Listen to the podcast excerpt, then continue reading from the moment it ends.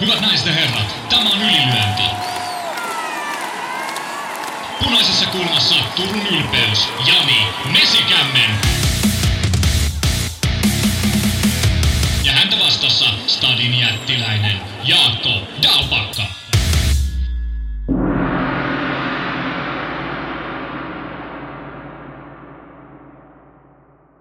Tervetuloa maanantaisen ylilöintipodcastin pariin.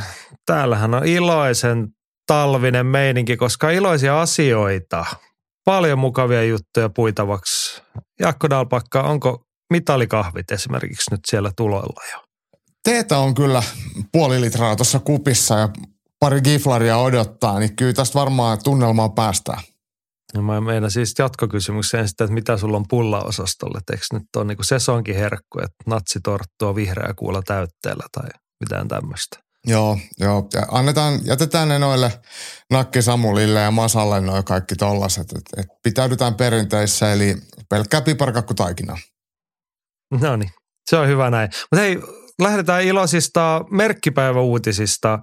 Eli Jimi tämän nosti esiin, olisi itseltäni päässyt ehkä unohtumaan tässä yhteydessä, mutta Jimi toteaa, että Lucio Linhaares tuli juuri miehen ikään. Hyvää syntymäpäivää täältäkin suunnalta ja hyvää syntymäpäivää vähän myöhässä koko ylilöntiperheen puolesta nyt minun äänelläni tässä. Lucio Linhaares, meidän vanha kotiprassimme, täytti 50 vuotta tuossa viikonloppuna.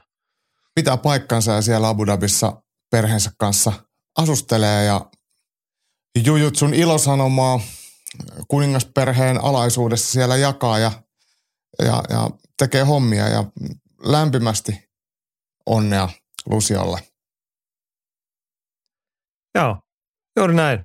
Ja sitten eteenpäin lämpimästi onnea suomalaiselle kamppailuyleisölle. Meillä on tämmöisiä lähes breaking news-tason uutisia tässä tulevana viikonloppunahan järjestetään siis Keravalla Ice Cage Fighting ja siihen kuumia uutisia. Henkka nosti tämän esiin. En tiedä, olisiko ollut parempi torstain jaksoon tämä nosto, mutta ihan sama. Max Hynnisen perustama Ice Skates Fighting järjestää ekan illan, mikä on ollut tiedossa.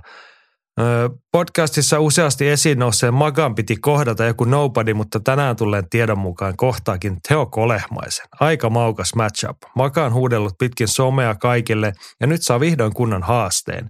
Ja jo nyrkkeilyaikoinaan itseni vaikutuksen tehnyt Kolehmainen muuten voittaa. Samuli huomauttaa, että Maga väisti Goat Aleksin. Joo, siis Nurmisen Leksahan oli tota, huuteluissa mukana. Ilmoitti, että suu kiinni ja tapellaan tyyppisesti. Leksa oli tuohon vaan kommentoinut, että eiköhän Kolehmainenkin hoida tämän homman, kun ei Leksa sitten kelvannut. Ihan kun olisi, olisin nähnyt jossain Leksan somessa, että Leksa ja Maga olisi sinne levelin tapahtumaan varmaan ollut menossa matsaamaan. Mä en tiedä kaatuko sitten johonkin, mutta Leksallekin varmaan fyrkka kelpaa ja olisi varmaan siitä voinut vähän saada rahaa, mutta ymmärrän kyllä, että Maga ei, ei tota, tollaiseen tartu, että puhujat no, mutta oli kuitenkin tarttunut, Niin, mutta oli kuitenkin tarttunut Teo Kolehmaista vastaan matsiin. Siis Imma amatöörivapaaottelu säännöin ja Henkka taisi tuossa povata ensimmäisen erän tyrmäystä Kolehmaiselle ja en mä kyllä yllättyisi, jos näin käy. No, kyllä pitää kuitenkin muistaa, että Maga on oikeasti ihan hyvä ottelija, vaikka hän ei ole mikään tunnettu vapaattelija. Hän on ihan hyvä tainyrkkeilijä ja pari painoluokkaa isompi mitä Kolehmainen. Että Magallehan kelpaa aina pienemmät vastustajat. Et, mutta, mutta tota, varmasti kilpailullinen matsi ja siinä on varmaan latausta ja sanotaanko, että, että itse en ole mitenkään erityisen innoissani, mutta, mutta kai mun on sitten pakko jotain te, kortteja kaivaa taskusta, että paikan päälle sitten pitää lähteä. Niin. No on tässä nyt se, että kun aina näistä puhutaan, kuka pärjää missäkin lajissa tai mikä laji pärjää mitä lajia vastaan, niin ei näitä loppujen lopuksi kauhean usein nähdä, että ihan puhdas pystyottelija vastaan vapaata. En mä tiedä, miten, onko Maga nyt sitten ihan puhdas pysty. Sillä alallahan on ainakin meritoitunut eikä missään muualla. Oh, mutta kyllä se osaa vähän painikin, on se munkin treeneissä käynyt, että ei se, ei se niinku pelkä, pelkällä tai taustalla kuitenkaan liiku. Mutta eihän nyt ole mikään tunnettu painiosaaja kuitenkaan vielä ainakaan. No niin. Mutta mut kiva, että ottelee, sanotaan näin. No se siitä. Viikonloppuna siis Ice Sketch Fighting. Me palaamme asiaan loppuviikon jaksossa, mutta tätä uutista ei nyt voitu sivuuttaa, eikö vaan? Joo, Joo, me mennään niihin mitalikahveihin. Viime viikon puolella Las Vegasissa painittiin Nogi Jujutsun Worlds-kisat, eli su- vapaasti suomennettuna IBJJFF-liiton maailmanmestaruuskisat. Ja siellähän sujui suomalaisittain. Heikki Jussila, Salla Simola Mustavöisissä MM-hopeeta. Ei pöllönpää. ei ollenkaan. Kyllä tästä hyvästä ne giflarit meikäläinen vetää helttaan, kunhan saa nauhoituksen poikki. Täytyy sanoa, että näillä kahdella nimenomaisella kisajalla, niin heillä on aika komea vuosi. Voisi sanoa, he on monissa kansainvälisissä kisoissa käynyt ja tuntuu, että on aina joku killutin kaulassa, kun sieltä kotiin tullaan. Kun harjoittelee hyvin ja kilpailee säännöllisesti, niin on riski, että, menestyy, että kehittyy ja menestyy. Niin. Ja sitten niin kuin muistetaan nyt vielä, että puhutaan mustavöisistä. Että, että se- no, tuolla oli varmasti lukuisia muitakin suomalaisia. Tuloksia on taas vähän vaikeampi jostain nähdä. Ja pahoittelut, jos joku muu on jonkun arvokkaan mitalin sieltä ottanut, mutta ei nyt sattunut silmiin, vaikka hetki jopa etsittiin tietoa. Itse asiassa Sunny Branfors on taisi siellä muuten olla, mutta, mutta hänellä, No hänellä on, ja ei. se on siellä Marko Oikarainen kokenut jujutsukisa ja muita, siis tommosia Joo. nähnyt niin kuin mainintoja, että siellä ollaan tyyppisiä, mutta sitten taas olisi kiva, että jos jossain olisi ne tulokset ilman, että olisi tarvinnut koko viikon loppuun katsoa niitä kisoja. Mm. Mutta joo, hienoa Heikki Jussila, Salla Simola ja ennen kaikkea Jussila alkaa olla todella kovissa liemissä rutinoitunut, niin kuin suuret odotukset vaikka hänen seuraavalle vuodelle ja Salla Simola ehkä vähän eri vaiheessa, nuori kisaaja, Mutta ekoja kisoja, ekaa vuotta mustavöisissä, niin onhan toi nyt aika väkevää, että joka kisoissa tullaan jonkun mitalin kanssa kotiin. On, on, on ja, ja tämä nyt ehkä on enemmänkin, voi sanoa, että se on ei itsestään selvää, mutta odotettua, että hän on kuitenkin Suomessa ja pohjoismaisella tasolla ollut tosi ylivoimainen ja tosi menestynyt, niin, niin on se hienoa sitten, että pystyy kansainvälisestikin sitten jatkaa samaan suuntaan, mutta ei se liian helppoa ole, että, että, että, että, että suoraan aina kullasta kultaan, että, että se enemmänkin kertoo lajin tasosta, että, että, että joutuu vähän näkemään vaivaa. Joo. Salla Storyhan on silleen kiinnostava, kun hän on kuitenkin junnuikäisenä ollut jo menestynyt kisa, siis juniori-ikäluokissa ja ymmärtääkseni suurin piirtein lajin perässä muutti Turkuun reenaamaan. Niin siitä olisi joskus kiva kuulla muuten enemmänkin. Tän- Tässä nyt itse itselleni ikään kuin muistiota tehden.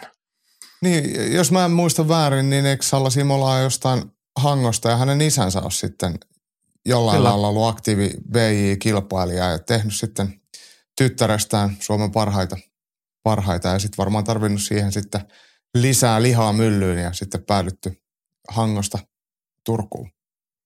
Joo, mutta hei kerran vielä onnittelut sinne ja täällä hörpitään mitalikahveja äänekkäästi ryystetmme jossain kohtaa. Älkää ihmetelkö, jos tämmöisiä häiriöääniä tänään podcastissa. Sitten viikonloppu muuta antia kotimaan katsaus jatkuu edelleen. Hoidetaan vapaattelut pois alta. Andy kirjoittaa tämmöisen lyhyen katsauksen vähän laajemmalla näkökulmalla. Battle of Botnia veti kahden, 2005, veti 2500 katsojan Tureen areenan täyteen. Kortilla oli viisi ammattilaismatsia ja viisi amatöörimatsia. Toki pääottelussa oli kahdeksan vuoden takainen UFC-veteraani, mutta kokonaisuutena kortti oli urheilullisesti heikompi kuin keskitason Cageissa. Ja ilta pidettiin Uumajassa, joka vastaa kooltaan ja sijainniltaan suunnilleen Kuopiota. Kuulostaa aika epätodennäköiseltä, että Kuopiossa järjestettäisiin 2500 katsojan vapaatteluilta ilman UFCtä. Mitä Ruotsissa tehdään paremmin? No käydään nyt toi kysymys sitten läpi ennen suomalaisantia tuosta illasta. Tosiaan Uuma ja jos jollekin ei nyt ole koulun maantiedon tunnit maistunut, niin jos sille yleisellä tasolla osoitetaan suuntaan, niin Pohjois-Ruotsia.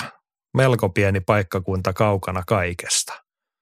Niin onko se siinä suurin piirtein Vaasan toisella puolella, että, että, että, että ei niin. tosiaankaan mikään Tukholman esikaupunki, mutta, mutta Umeossa on pitkään vapaanoteltu ja Battle of Botnia, vaikka tämä numero on kahdeksan, niin kyllähän niitä on järjestetty jo aikoja aikoja sitten. Ja kaupungilla on äh, pitkät ja perinteikkäät vapaattelujuuret, mistä sitten tietenkin UFC-ottelija Ander, Anders Ståhl on sitten ehkä se kirkkain, kirkkain kruunu. Niin niin siellä on perinteitä ja siellä on aktiivisesti tapahtunut kaikenlaista.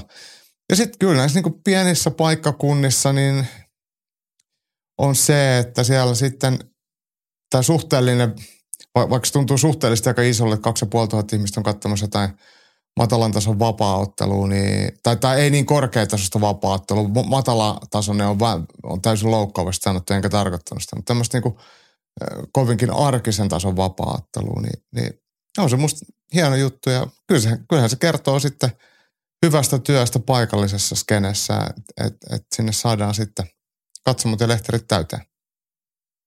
Niin, Mä sanoisin niin kuin kaksi tekijää, niin kuin Battle of Botniasta, Uumajasta mulla tulee, no Uumajasta tulee ensimmäisenä mieleen Uumea Hardcore, siis Uumaja on tunnetuin niin kuin suurin piirtein Refused-nimisestä HC-bändistä ja muusta, mutta se on oikeasti aika pieni syrjän paikka, mutta mulla tulee mieleen Karelia Fight ja Imatra.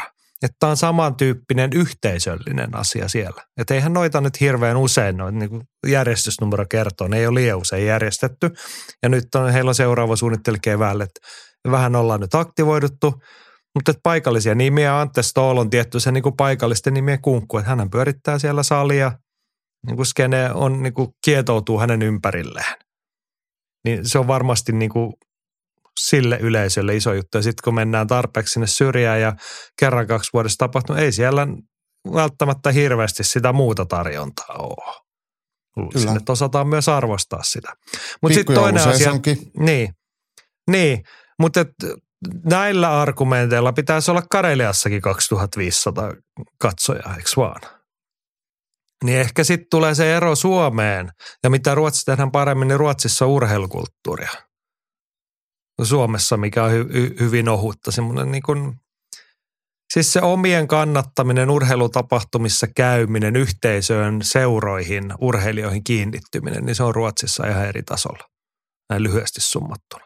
Ja se sama pätee varmaan musiikissa ja monessa muussakin, että, että, että Suomi on enemmän, ihmiset murjottaa kotona ja, ja valittaa, kun omat häviää ja niiden päälle syljetään, mutta semmoinen henkeä vereen omien joukkueiden kannattaminen, niin, niin on, on sitten vaikka Ruotsissa tai Briteissä tai Jenkeissä, niin oma tiimi on oma tiimi ja omat urheilijat on omia urheilijoita, niin ehkä se kulttuuriero on, on kyllä siinä. Niin, Just näin. Ei me ehkä mennä tässä kohtaa tämän pidemmälle tähän. Jatketaan vaikka kamppailukansanradiossa, jossa on lisää argumentteja aiheeseen, mutta mä sanon, että se isoin ero on ruotsalaisessa urheilukulttuurissa. Ja sitten homman nimi oli siis Battle of Botnia 8. Siellä oli kolme suomalaista, mikä oli ilahduttavaa vielä näin joulukuussa.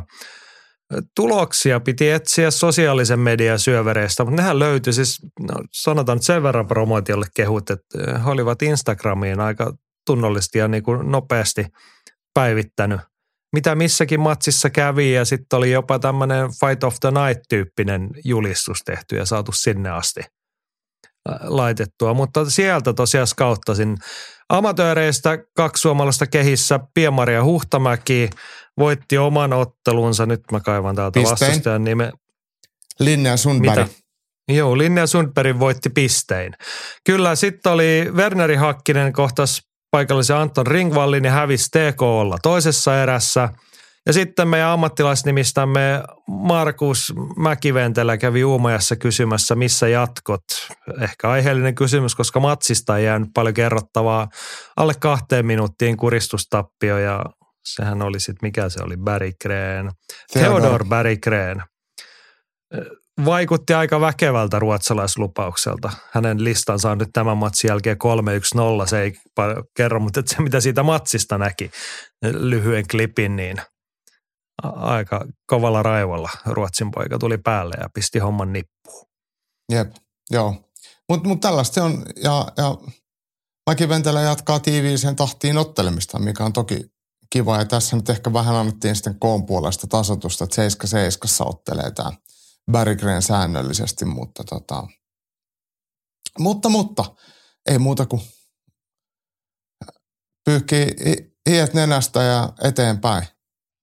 Joo, loppuu vielä onnittelut Ante Stoolille, joka voitti tai säilytti varmaankin BOBn välisarjan mestaruusvyön itsellään. Hän joutui kovaan iltapuhteeseen ja voitti Kirill Med- Medvedovskin 16 sekunnin taistelun jälkeen.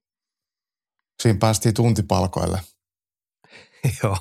Mä urakkapalkoille. sanoin, että matsi, matsi oli armollisesti niin lyhyt, että kun katsoin sen videopätkän tuomiojulistuksesta, se oli onneksi varmaan sen verran lyhyt, että yleisö ei ehkä ehtinyt huomata, että tämä Donetskin israelilainen Medvedovski oli vähintään kaksi painoluokkaa liian pieni siihen matsiin. Mutta tota, Mm. Varamiehenä kun joskus tulee. on. Niin. No, toivottavasti oli kiva viikonloppu Uumajan, Uumajan maisemissa ja hyvät liksat ja silleen, mutta tota, ei tarvinnut liikaa hikoilla urheilun parissa. Näin. Otetaanko tähän kohtaan vielä Finnaamaan vuositilasto? Jonka Onks mä olen pakko? nyt niin kuin, no ei ole pakko, mutta No, tota, otetaan mä nyt otan silti. kuitenkin. Joo, koska mä olen nyt ottanut urakakseni, Matti tätä on pitkään aina laittanut tota, ansiokkaasti päivitettyä lukemaan, mutta mä kertaalleen sen tuossa joku aika sitten tajusin ottaa sen lukemarivin talteen, niin nyt mä aina sitten matsin jälkeen lisännyt sinne numeroita. Ja hommahan menee nyt niin, että suomalaiset, suomalaiset ammattilaisvapaattelijat on tänä vuonna ulkomailla seuraavalla saldolla käyneet. Yhdeksän voittoa, 27 tappiota. Se on, se on nyt sitten ihan niin kuin, ei tarvitse pyöristellä, se on tasan yksi neljästä. On voitettu ulkomailla. Sitten ihan hirveästi jää kerrottavaa tuleville sukupolville ja vuosikirjoihin ja muihin. Ei voi sanoa, että tulin näin ja voitin, ainakaan ihan joka kerta. Niin. Tai jos aikoo tota lausetta käyttää, niin kannattaa aika tarkkaan harkita, mi- missä vaiheessa uraansa suomalaisena sinne ulkomaille lähtee. Et pidä huoli, että oot yksi niistä neljästä. Niin siis tässä pitää laskea nyt, sitähän me mietittiin, että laskee, että suomalaiset käy ulkomailla ja että tulee kolme tappioa, niin sit voi lähteä itse, koska sitten on todennäköisempää, että Sitten on niin äkkilähdön paikka, kannattaa siinä kohtaa mennä. No joo, näinhän tämä varmaan toimii. Joo, koko vuoden saldo suomalaiset kotimaa, ulkomaa, kaikki matsit, ammattilaiset mukaan lukien 45 voittoa, 47 tappioa, kolme tasuria ja yksi no contest. Ollaan siis alle 50 prosentin Joo. onnistumisissa. Edelleen toi määrä on mukava, koska mennään tuonne lähes sataan matsiin. Suomalaiset on ahkeria, mutta et nyt sitten taas seuraavaksi tarvitsisi ruveta pärjäämään siinä urheilussakin välillä. Mehän pu- paljon puhutaan ja säännöllisesti melkein joka jaksossa kilpailemisen tärkeydestä siitä, että säännöllisesti kilpaillaan ja sopivalla tasolla kilpaillaan.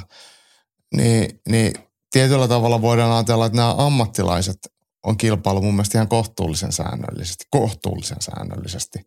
Mut, mutta tota, toivoisin, että, että se lukema voitokkaiden ja tappio kärsittyjen ottelujen suhteen niin olisi, olisi vähän suotuisampi. Et, että tota. Mut tää, tätähän voidaan vielä korjaa, että jos, jos tämä Makvan Amerikaanin äh, huhuttu ottelu siellä Octagon MMAan joulukuun lopun tapahtumassa nyt toteutuneen, niin sinne voidaan saada yksi voitto vielä sarakkeeseen lisää. Niin ja Hamadaralla oli siis matsi. Niin ja. Hamadaralla myöskin. Hän, hänhän ottelee sitten siellä Tukholman All Stars, All Stars Niin. Fight Nightissa. Periaatteessa voidaan 50-50 saldoon tässä päästä, mutta tota, nyt täytyy jätkiä venyä sit koko Suomen skenen puolesta. No joo, mutta hei, muuta kamppailurheilua. Kotimaassahan oli vilkasta, ennen kaikkea Helsingissä oli vilkasta. Nyrkkeiltiin paljon monenlaisissa merkeissä. Ennen kaikkea siis oli nyrkkeilyn SM-finaalit, mutta siihen ympärillä oli kaikenlaista. Todetaan ensimmäisenä Jan Arnikoivu huomattiin, että nyrkkeilyssä Suomen B-juniorit voitti haastemaattelussa, ei virallinen Viron. Eli haastemaattelussa voitti Viro. Mä en voi miettiä, mitä eroa haastemaaottelulla ja virallisella maaottelulla, noin niin kuin käytännön tasolla. Mutta kiva, että voitettiin. Joo, ja siis tosi hienoa, että tätä satavuotisjuhlaa on kunnioitettu tälleen, että on järjestetty kaikenlaista. Että kerran se tila siellä nyt on vuokralla, E- Energia-areena Myyrmäis Vantaalla, niin kyllähän se kannattaa sitä kehää käyttää ja kaikkea järjestää, niin, niin, niin, niin otetaan ilo irti. Ja kyllähän sekin on historiallistinkin, sata vuotta tulee, tulee Suomen nyrkkeilyliitolle ja Viron nyrkkeilyliitolle myös täyteen, mutta myös se, että nyt järjestettiin myös SM-nyrkkeilyn yhteydessä ammattinyrkkeily. Tietyllä tavalla synergiat alkaa pikkuhiljaa kohtaamaan. Joo, no siinä jo hyvin kuvailitkin. Tosiaan Suomen nyrkkeilyliiton satavuotisjuhlia siis mietittiin, vietettiin SM-finaalien merkeissä Vantaalla. Otetaan ensin noista pienet huomiot amatööripuolelta, koska Henkka oli, oli matseja katsonut ja sieltä nostot Henkalta.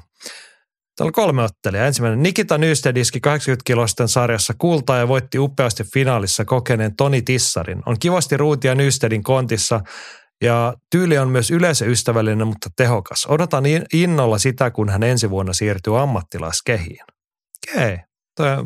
en ollut itse tiennyt, että hän on siirtymässä ammattilaiskehiin, mutta kansainvälisiä matseja tullut käytyy kotimaassa aika lailla kaikki voitettuna, niin ehkä se on sitten paikallaan.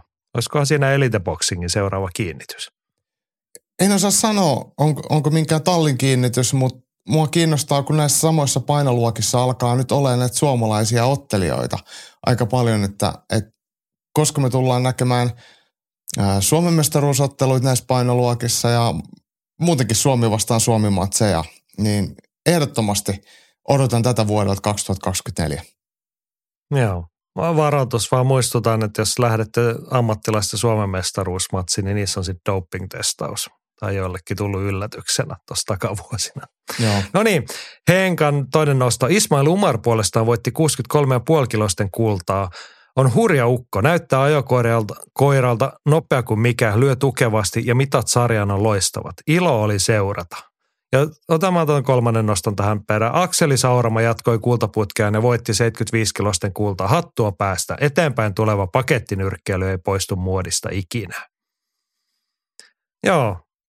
Akseli Saurama siis tuore potkunyrkkeily maailmanmestari, eikö se näin ollut? Kyllä, ja sitten sit no, mennään niin, vähän jäähdyttelemään tuonne SM-nyrkkeilyn puolelle. Saurama on muuten mm-hmm. Suomen meksikolaisin nyrkkeilijä, että et hän tulee vaan eteenpäin ja ottaa suojauksia ja huitoo puolietäisyydeltä koukkuja sieltä ja täältä ja tuolta ja syö toisen energian. Semmoinen yhden lyönnin tekninen kauneus ei pääse ehkä esiin, mutta se, se, että miten hän syö vastustajalta energiaa ja kovilla lyöntimäärillä puuduttaa ja nimenomaan pakettinyrkkeilyllä, mutta puolietäisyydeltä se on. Ja, ja puolietäisyy lähe, puolietäisyyttä lähempääkin nyrkkeilee, niin mä kyllä tykkään. Suomen meksikolaisin nyrkkeilijä upea määrä. Pitäisikö Akselilla saada joku semmoinen mehikonkielinen lisänimi siihen, kun kansainvälistä uraa alkaa tuosta luomaan nyt enemmän ja enemmän? Kyllä se voisi olla joku El Matador se sitten, tai jotain tämän suuntaista. Joo, no niin. Siitä vaan sitten toteuttaa. Mutta miten tämä Ismail Umar, hänen nimensä on myös viime aikoina noussut enemmän ja enemmän esiin. Tuossa ennen SM-kisoja tuore Tammer-turnauksen voittaja muutaman Kyllä. tovin takaa tuossa Henkkakin sanoi, että, että välitykset on kohdilla, että hän on todella pitkä ja hoikka tuohon 63 kilosiin, mutta ei ole kuitenkaan liian heikkoa, että, että, että pystyy siinä lyhyempiäkin ottelijoita vastaan sitten semmoisia voimapesiäkin haastamaan. Ja nuori, säännöllisesti kilpaileva ja motivoitunut herrasmies, niin itse kyllä tykkään ja, ja veikkaan, että, että hän ei nyt ensi vuonna ainakaan ole vielä kääntymässä ammattilaiseksi. Varmaan yritetään oikeasti tahkoa olympianyrkkeilyn puolella ainakin sitä menestystä ja kokemusta ensiksi, niin, niin, niin tota, seuraa niin innolla ja Ismailin kanssa muutama sana vaihoinkin tuolla Energia-areenalla ja vähän sovittiin, että, että studion puolelle tehtäisiin videota miehen kanssa ja katsotaan missä kohtaa se saadaan sitten aikaiseksi. Teettekö se semmoisen tekniikkavideo, että Ismail lyö ja saatat vastaan? Se kuulostaisi mun mielestä epäreilulle. Mut, mutta tota, ehkä tekniikka triplakin on tu- tulossa. No niin. Saanko mä käyttää kypärää, jos se lyö mua? No saat. Voit laittaa vaikka jääkiekkokypärän mun puolesta. Joo, ja prätkäkypärä ja, ja mitä muuta. Niin siis prätkäkypäräähän sä saat GoProon kiinnitettyä tuohon, että saatuisi näyttävää YouTube-matskua. Joo. Tää, taas palataan siihen, että, että mä oon ilmeisesti ollut kaikille tosi kiltti, kun taas mua halutaan lyödä. Tai katsoa, kun mua lyödään. Sä oot vaan erikoistunut tämmöisiin hommiin. Niin ihmiset alkaa, alkaa niin sopeutua, niin, niin Jaakko on se jätkä. No niin, mutta tota, kiva kun oli SM-finaalit ja saatiin mitalit ratkaistuun, kiva kun sieltä nousee tollaisia nuoria nimiä. Mua ainakin lämmittää, että niin kuin Henkan tapainen aktiiviseuraaja löytää sieltä uutta innostumisen aihetta ja varmaan sitten tosiaan esimerkiksi Nystedin tapauksessa sitten ammattilaiskehissä nähdään, niin pistäkää nimet mieleen. Jep. Joo, Henkalla vielä lisää. Kehujen jälkeen vähän risuja. Perjantaina oteltiin semifinaalit ja tuloksia en löytänyt mistään somesta. Olisi ollut kiva töissä tauolla katsoa, ketkä selvisivät finaaliin. Muutaman urheilijan somesta pongasin yksittäisiä tuloksia, mutta muuten piti jälkilähetys kelaa läpi ja katsoa, miten matsit päättyi. Tulokset on kuitenkin aika olennainen juttu. Tuomo Taipalus huomattaa, että perjantai-iltan tulokset oli löytänyt sellaisesta paikkaa kuin nyrkkely SM-sivusto. Joo. Tässä ollaan niin kuin 2020-luvun ytimessä, kun niin kuin me valitetaan näistä, että kun organisaatiot ei tiedota eikä laita esimerkiksi kotisivulle tietoa, niin Henkka oli nyt pettynyt, kun sitä ei ollut some sitä tietoa. Että olisi tarvinnut mennä sinne virallisella kisasivustolla katsoa, kun siellä oli ne tulokset. Ehkä meidän pitää tehdä tästä semmoinen yksinkertainen johtopäätös, että laittakaa ne nettisivuille ja laittakaa ne sosiaalisen median kanaviin molempiin heti. Kiitos. Niin. Ja bokserekki tai, tai, tai tapologi. Joo, sitten joku voi ihan harrastuksena, koska ei kisoi tuollaisia pikkukisoja järjestä, että ne ei sulla ole sitten perjantai-iltaan sinne, että mitään kotiin haluaa mennä huilaamaan, vaan sä pistät ne tulokset joka paikkaan. Mm. Sitten vasta voit niinku miettiä sitten lauantai-aamulla, että ehtiikö nukkua kolme tuntia vai ei. Joo, terkkuja ja kiitokset kaikille, ketkä ovat venyneet nyrkkelyn SM-finaalitapahtuman järjestämässä, koska oli ilmeisen onnistunut tapahtuma, niin silasta lisää. Mutta hei, kuten tuossa jo mainittiin, siellä tehtiin sillä tavalla historiaa tai iloista urheiluhistoriaa, että siellä oli Elite Boxingin ammattilaismatseja illan päätteeksi lauantaina. Olit Jannen kanssa kuvailemassa paikallisetta videomatskua tulossa, mutta kerropa nyt, mitä siellä tapahtui ja mitä jäi käteen kolme suomalaisottelijaa, paidatta nyrkkeilijää, kolme voittajaa. Et, et siinä mielessä mentiin ihan hyvin ja vastustajien taso oli, oli about, about so, sopiva. Tomi Silvennoinen pisti oman ää, vastustajan ennen täyttä aikaa ja, ja tota, pihalle. Siinä oli ehkä selkein tasoerokin. Sitten Silvennoinen kokenut ja vastustaja ei ehkä ihan tahtonut pysyä mukana, mutta – mutta sit, sitten tota, Ilari Kujala pääottelus kohtasi tämän tappiottoman ukrainalaisen, joka Saksassa asuu ja harjoittelee, niin se oli, se oli hyvät kuuserää kilpailullista nyrkkeilyä ja ottelun edetessä, niin Kujalan lyönnit pehmens mukavasti sitten ukrainalaista ja kyllä se voitto taisi tulla yksimielisesti niin, että jokainen tuomari on laittanut vissiin jokaisen erän Kujalalle, mutta vaikka päätös oli noinkin selkeä, niin ei se ottelu ollut mikään helppo. Että kyllä, kyllä ukrainalainen oli vaarallinen ja muutaman kerran pääsi oikein kunnolla osumaan vastahyökkäyksellään. Et, et, et piti semmoista pientä jännityksen ilmapiiriä yllä. Anton Embulaev nyrkkeili täyden ajan ja, ja nappasi siitä sitten voiton ja söi sen jälkeen karkkia niin kuin tapoihin kuuluu. Niin, Kyllä se urheilijankin joskus pitää saada sitten nautiskella elämästä. Pakko todeta vielä Embulaevista, että, että, että hän on aika monen väriläiskä ihan ihmisenä ja, ja siellä kun istuskeltiin äh, ensinnäkin Elite Boxingille iso kiitos, että ne otti meidät sinne kuvaamaan ja me saatiin olla siellä sitten Amini ja nyrkkeilijöiden mukana koko ilta sitten pukkarissa ja yritettiin pysyä pois jaloista. Niin kun Embulaevin sekoilua kattoo ja kuuntelee, niin kyllä siinä vähän rupeaa hymyilyttää. Et suu käy ja jutut on ihan, ihan tota, just sellaisia, kun, kun ei voisi ajatella. Niin, niin, niin, niin. viihdyttävä herrasmies myös, myös nuoretun neljän ulkopuolella.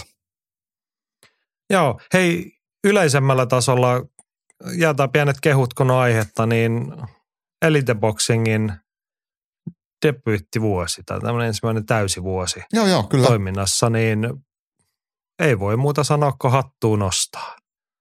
Mm. Sehän kivasti lähtenyt liikkeelle. Neljä tapahtumaa, kun neljä siis- onnistunutta tapahtumaa. Ja kun siis se pitää asettaa kontekstiin, että kun se ei ole mikään itsestäänselvyys, jos niin kuin yhtään mietitte, että miltä suomalainen ammattinyrkkeilyskene ja tapahtumaskene on näyttänyt viime vuodet, niin on ollut aika vaikeaa, aika hiljasta.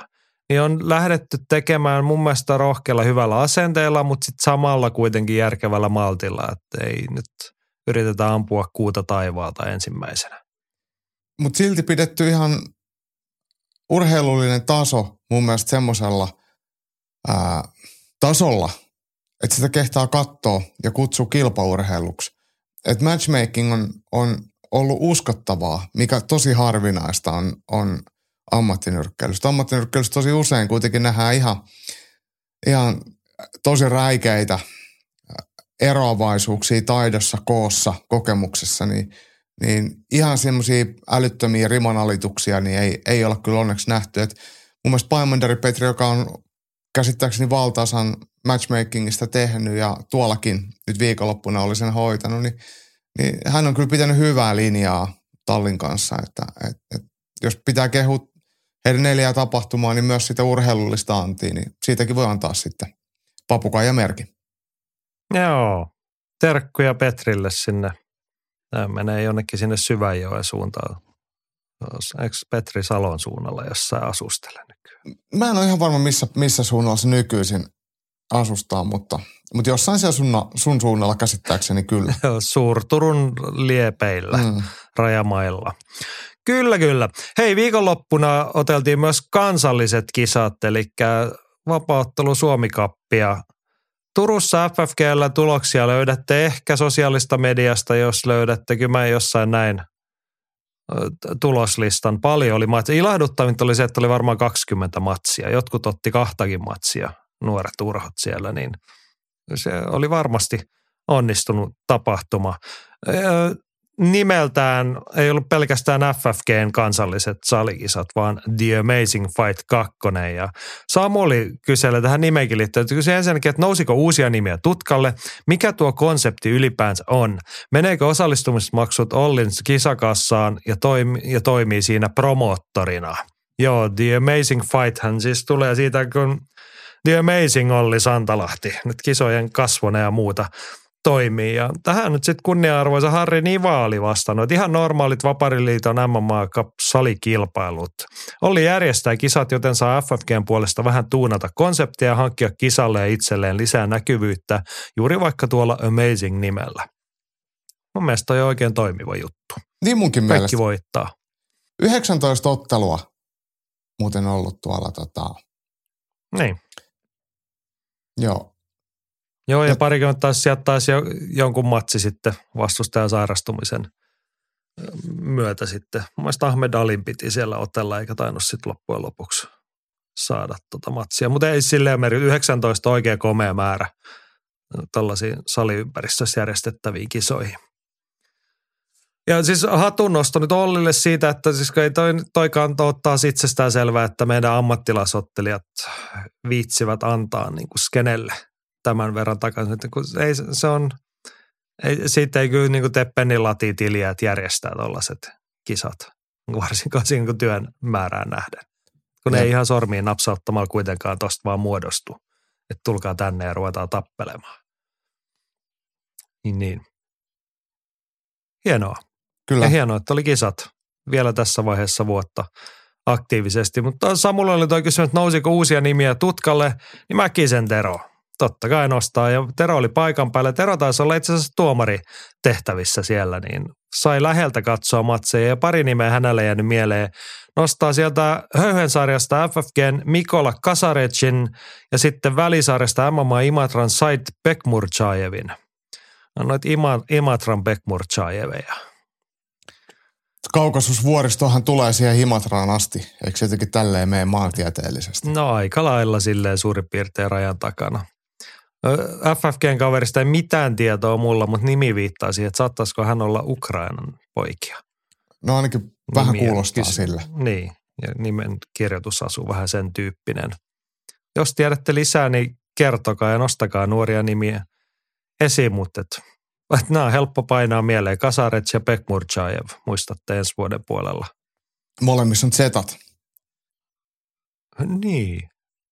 ne oli ne Z-nimiset vapaa-ottelijat. Niin. Hei, ennen Just kuin mennään ne. eteenpäin, niin yksi asia, mikä meiltä puuttuu käsikirjoituksesta, niin on, on nämä vapaaottelun nuorten turnaus Irlannin Dublinista, mihin Suomesta lähti maajoukkue, mutta tulospalvelu on nyt mielestäni ollut silleen vähän puutteellinen. Et löysin kyllä listan, ketä siellä ottelee, mutta en, tai vapaatteluliiton Instasta, mutta sitten vastaavaa ei löydy, missä on, olisi otteluiden tuloksia.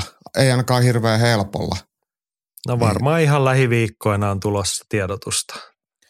Johonkin. Jos joku tietää, niin me voidaan vaikka torstaina asiasta mainita, että kuka voitti ja ketä hävisi ja ketä otti ketäkin vastaan. Mutta siis hienoa tämmöisiä turnauksia on, että siellä on U18 ja U16 ottelijoita ollut ja nehän järjestettiin siis SBGllä Dublinissa, eli Conor McGregorin kotisalilla. Joo, meinasin tässä sanoa, että olisiko Imhoff tiedottanut, mutta ei ole. Imhoff on näköjään järjestänyt Aasian mestaruuskisat ollut nyt tässä, tai ovat viikonloppuna käynnistyneet. He on niistä tiedottanut. Siellä ei varmaan. Sinnekin olisi muuten varmaan saanut suomalaisia lähteä halutessaan. Se on niin halpaa sinne, sinne tota, matkustaa, että kannattaa lähteä. Niin. No joo, tällaista. Mutta kannattaa kertoa, jos tämmöisiä asioita tapahtuu. Näin. Pitkähkö kotimaan katsaus. Paljon tapahtuu. Nyt me suuntaamme katseen tonne ison maailman meininkeihin. Kuuntelet ylilyöntipodcastia. Isossa maailmassa tapahtui sen suuntaista, että Las Vegasissa kamppailtiin paitsi Nogi Worlds-kisat, niin siellä UFCn autotallissa Apex-ilta 83 taisi olla. Se laskuhan lähtee sieltä korona-ajan alusta lähtien. Tämä oli 83.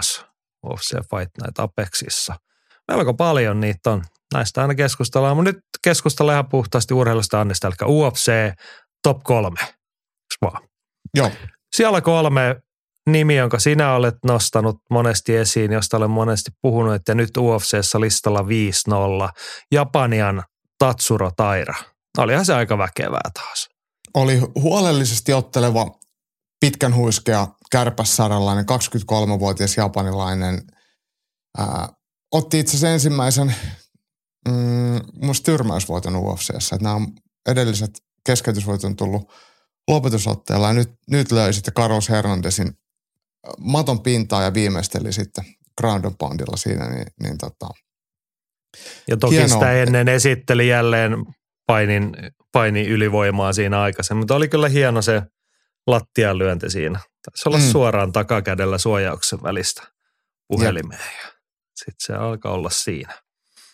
Joo, pistäkää nyt viimeistään nimi mieleen. Mua vähän nauratti lähetystä katsoa, taas oliko Ilon toka vai, joo, Paul Felder vai kuka oli siellä selostamassa, niin totesi, että tästä pojasta puhutaan paljon ja jotain muuta, niin kuin, että isoja ajattelin, että kukaan ei ole kyllä puhunut, niin kuin, no niin kuin, että jos, jos ei lasketa vielä ylilöintipodcastia maailman MMA-median kärkeen, tai siis mitä me toki ollaan, mutta noin niin kuin huomioarvoltaan, niin ei ihan kauheasti ole Tatsuro Tairasta puhuttu, eikä UFC puhunut kyllä sanaakaan ei niin. nostaakseen esiin tällaista lahjakkuutta. Niin. Mutta mut hyvä, että Paul oli tietoinen jätkästä sitten kuitenkin. Se, se johtuu siitä, että se kuuntelee ylilöintipodcastia ja joka kerta kun Tatsuro Taira on kiivennyt UFC-häkkiin, niin se on ollut meidän, meidän nostona, eli se oli nyt viides kerta, kun se taisi sitten olla. Joo. Kohta alkaa olla viikon taistelussa varmaan toi jätkä. Mä veikkaan. Todennäköisesti. Toivottavasti pääsisi sieltä Apexista pois ainakin. Mm. Joo. UFC Top 3 siellä kaksi. Kersontti Hightower. Tai siis Khalil Roundtree Jr. Aika väkevää taas. Hän on semmoinen hyvän mielen tarina muutenkin kuin ulkomuotonsa ja olemuksensa puolesta. Ottelu oli aika semmoinen, ei nyt voi sanoa tapahtumaköyhä, mutta semmoinen, että oteltiin isojen miesten tempolla. Mutta sitten kun tapahtui, niin sitten tapahtui. Ja lopetus, millä Khalil Roundtree Anthony Smithin hoiteli ulos, niin oli, oli kyllä väkevä. Ja, ja tämä Thorin vasara, minkä hän nosti sitten päänsä päälle merkiksi tuomarille, täältä pesee, jos et nyt tuu väliin, niin se oli mun mielestä hieno ele. Joo. Joo, niin kuin hyvää harkintaa siinä kohtaa. Se oli hei Khalil Roundtreelle seitsemäs tyrmäysvoitto miesten kevyessä raskaassa sarjassa. Sillä aletaan kohta lähennellä historiaa. Painoluokan eniten tyrmäysvoittoja ottanut ottelija on ottanut nyt yhdeksän. Hänen nimensä on Chuck Liddell. Oho, oho. Mietitkö, Roundtree ei kuitenkaan kukaan koskaan sanonut, että pitäisikö tuon olla titteliottelusta yhtään missään, mutta et, saattaa ensi vuonna se voi olla niin kuin hyvä tuuril ennätysmies. Pitää paikkansa. Ja. Toki jos ensi vuonna ottaa vaikka kolme tyrmäysvoittoa, niin sitten ruvetaan kyllä keskustelemaan, että miten isommat ukkoa laitetaan. Nyt on viisi voittoa putkeen. Toki painoluokan ei mistään kovimmista nimistä. Et ehkä tämä Anthony Smith on näistä nyt ollut sitten se nimekkäin, mutta tota, joo. Sympaattinen herrasmies ja keskittynyt enemmän ottelemiseen kuin mihinkään lässyttämiseen. Että kyllä mä sit dikkaa. Joo, just näin. Ja sitten UFC top se kärkisiä, jonne melko varmasti niin sinne kärkisijojen tuntumaan pääsee aina, kun lyöt pytystä jonkun pihalle. Siellä, on näistä, siellä oli korealaiset parkiveljekset, tai ainakin luultavasti sukuu toisilleen. Sung Jung Park otti, tuli, voitti ja näki. Aika komealla. Voitaisiin tuohon muuten kommentti. Lasse Pettinen oli näihin meidän toplistalaisiin kommentoineet. Park Hung Sung ja Tatsuro Taira on kyllä molemmat monipuolisia teknisesti taitavia kavereita. Rankattuja ottelijoita tulee molemmista varmasti, mutta onko mestari aineesta? Saattaisi vaikka jossain vaiheessa ollakin. Samaan tahtiin voisivat kivuta rankingissa ylöspäin ja lopulta kohdata toisensa. Olisi muuten aika maukas matsi. Niin olisi, niin olisi. Eteläkorealainen on kasvoiltaan tosi nuoren näköinen, mutta hän on jo 28-vuotias ja Tatsuro Taira vasta 23, mutta nuoria herrasmiehiä molemmat tosiaan on.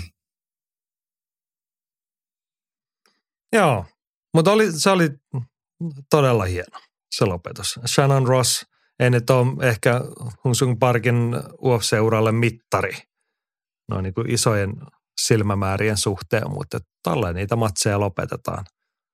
Oikeastaan ainoa tämmöinen pieni Kysymysmerkki tässä on se, että Shannon Rossille neljäs tyrmäystappio putkeen. Kaksi eka erän tyrmäystappioa alle minuuttia ja sitten kaksi tokan erän tyrmäystappio. Et Shannon Ross varmaan UFC-ura alkaa olla siinä.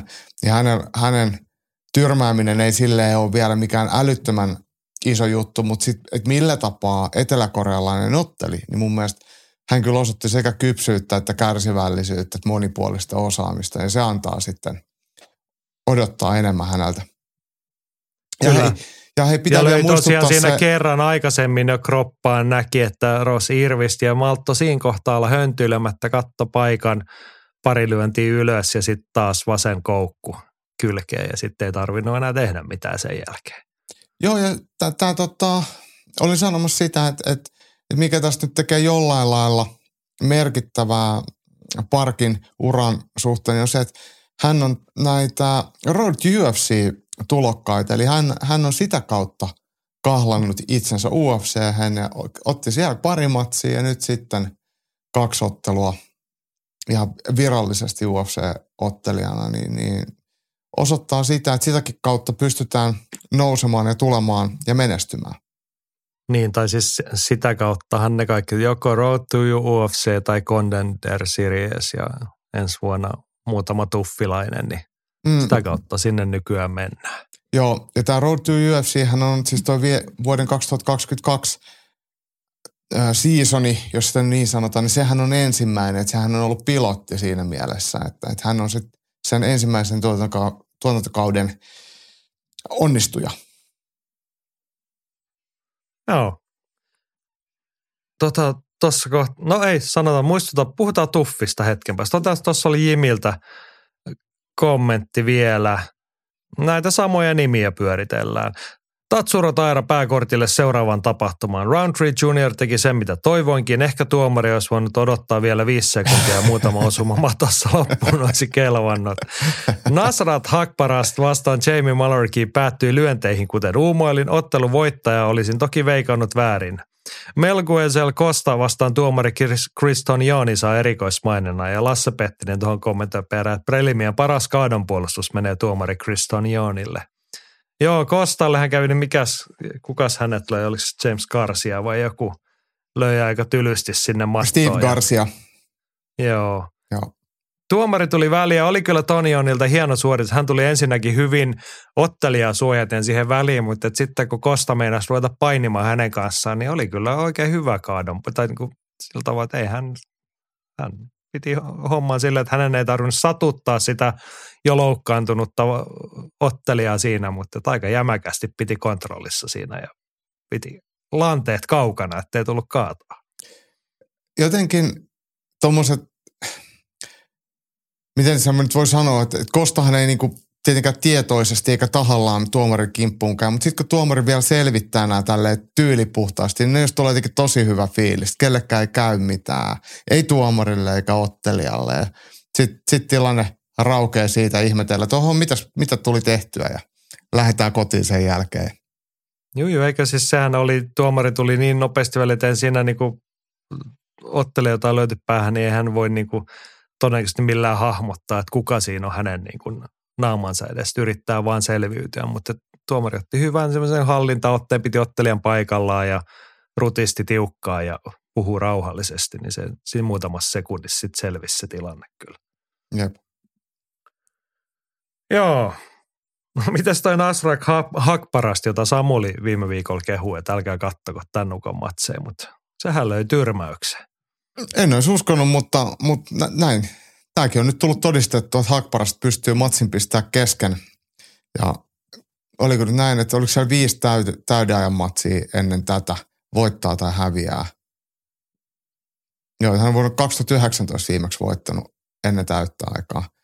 Niin tota, mutta nyt, nyt meni hienosti ja ää, Afganistanista Saksaan ja sitä kautta sitten vissiin Jenkeissä, hän sitten vissiin reenaa ainakin olla, ei, anteeksi, TriStarilla Kanadassa, niin hänhän siellä sitten huuteli Marokon kuninkaan lähettiläänä, että UFC Marokko. Se on rahan kysymys. Mm. Mitä se oli 20 miltsiä vai mitä noin maksaa noin shakeit noin keskimäärin niistä? Jotain sellaista. Marokkolaiset vois maksaa 40 milliä vaikka. Sovitaan mm. näin. Joo, mutta kiva, kun hän onnistui ja voitti. Oli tyylikäs tyrmäys. Mm, Kali Roundtreen vastustaja Anthony Smith on kerännyt toisenlaista huomiota, ehkä ihan aiheesta. Tero pohti, että mahtaako Anthony Smith treenata enää kahta, kertaa tai kahta enempää viikossa. Kai hän voisi vielä otteluuraansa jatkaakin, mutta ei tällaisia vastustajia vastaan. Ja Lenni Grönfors pohti, että Smith on ottanut jo ihan tarpeeksi damakian, kun luulee, että Johnny Walker hyökkää hänen perhettänsä vastaan. Voisi jäädä eläkkeelle, kun on niin sekaisin. Mihin tämä liittyy? Mm, en mä oikein tiedä, mutta eihän nyt mun mielestä niin sekaisin ole, että Ei, mutta otteleminen on hyvin Niin. vaatimatonta. Tero Niin. on siinä oikeassa, että ehkä nyt niinku riittäisi sit jo sen puolesta. Että hänkin on, hänellähän on tosi iso määrä matseja, vaikka hän UFCssä ole mikään ikuisuusnimi, mutta niitä on kymmeniä ja kymmeniä niitä matseja. siis viitisen kymmentä, tai yli 50, Niin. 55. Niin, niin tota, aika paljon on kolhuja niihin maileihin mahtunut varmaan jo. Joo, ja Ainakin siitä niin päätellen, että miten homma toimii nykyisellä. Pakko oli vielä varmistaa, että 21 ottelu UFCssä, että kyllähän sekin on jo paljon. Joo.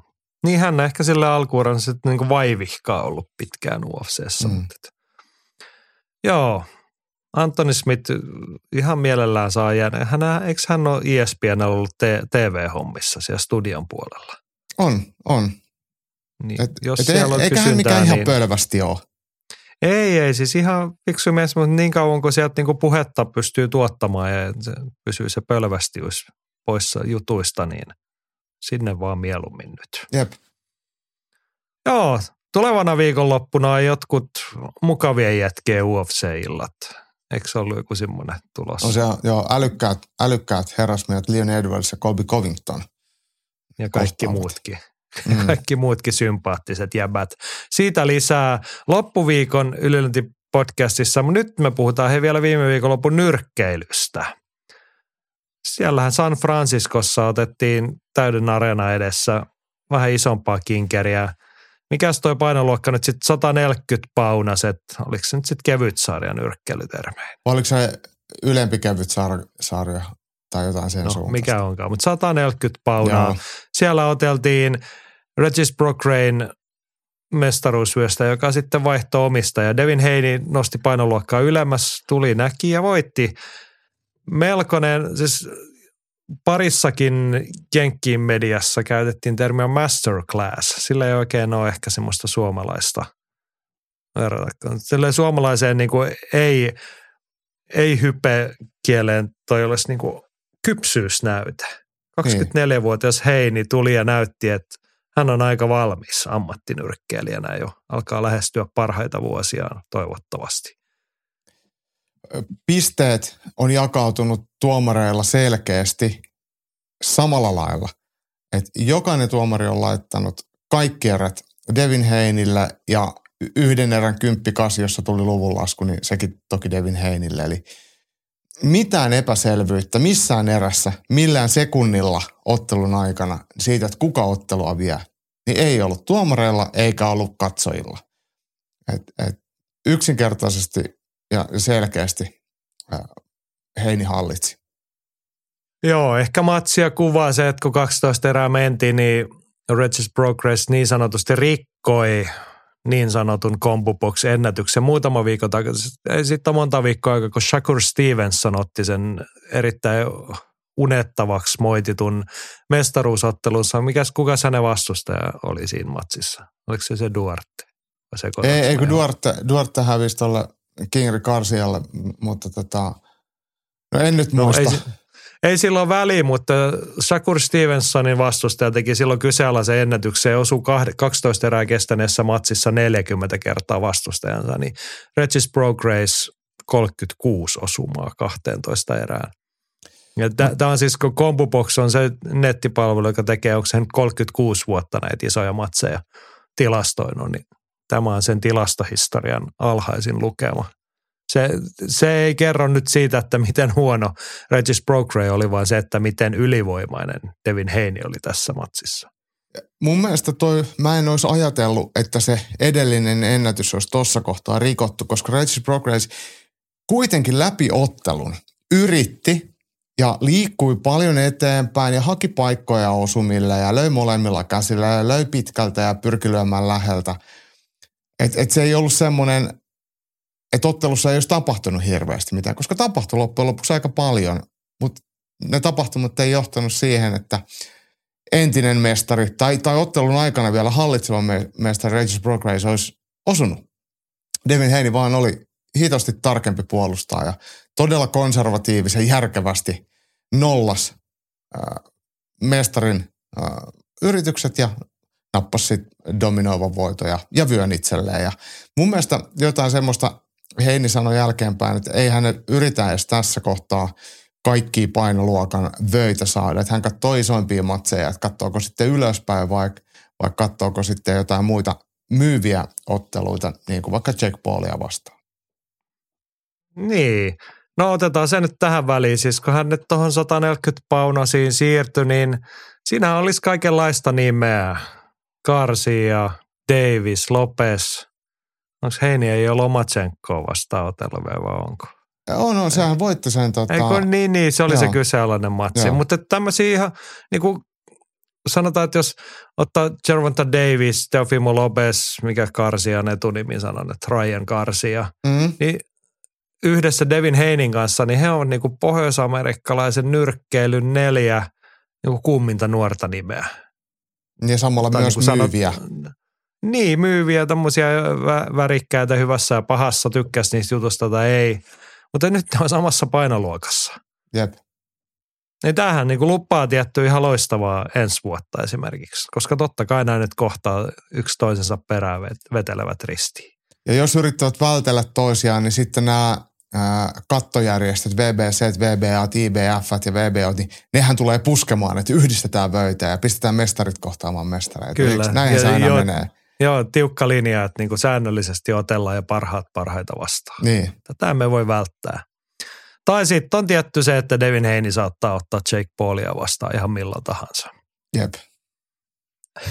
Mutta mut tämä, mikä sanoit näistä Heinistä, Lopesista, Garciasta, niin he on kaikki nuoria ottelijoita. 25-26-vuotiaat. He on oikeasti ihan parhaimmillaan ja olisi mun mielestä nyrkkeilyn irvikuvaa, mutta, mutta todennäköistä, että, että ensi vuonna kukaan näistä ei kohtaa toisiaan. Niin, siis jos rehellisiä ollaan, niin todennäköisesti se, että ne saattaa olla vaikka niin kuin kaikki neljä samalla ottelukortilla ottamassa jotain toista vastaan. Mutta tota, mm. Joo, me ollaan joskus puhuttu siitä, että suuret mestarit tarvitsee suuria vastustajia, vastoinkäymisiä ja tarinoita, niin tässä olisi nyt oikeasti sille, että jos ollaan nyrkke, ammattinyrkkeistä puhuttu, että onko se niin kuin ihan vähän aikansäälä, että onko jotain vaikeuksia niin kuin sen kansansuosion säilyttämisessä. Tässä olisi nyt niin kuin avaimet käteen kyllä sille skenelle elvyttää ne suuret tarinat. Että niin kuin miet, miettikää niitä klassisia trilogioita, niin kuin alkaa Ali Fraserista ja muusta, niin tässä olisi nyt vähän pienemmille ukoille kyllä tarinaa kirjoitettavaksi.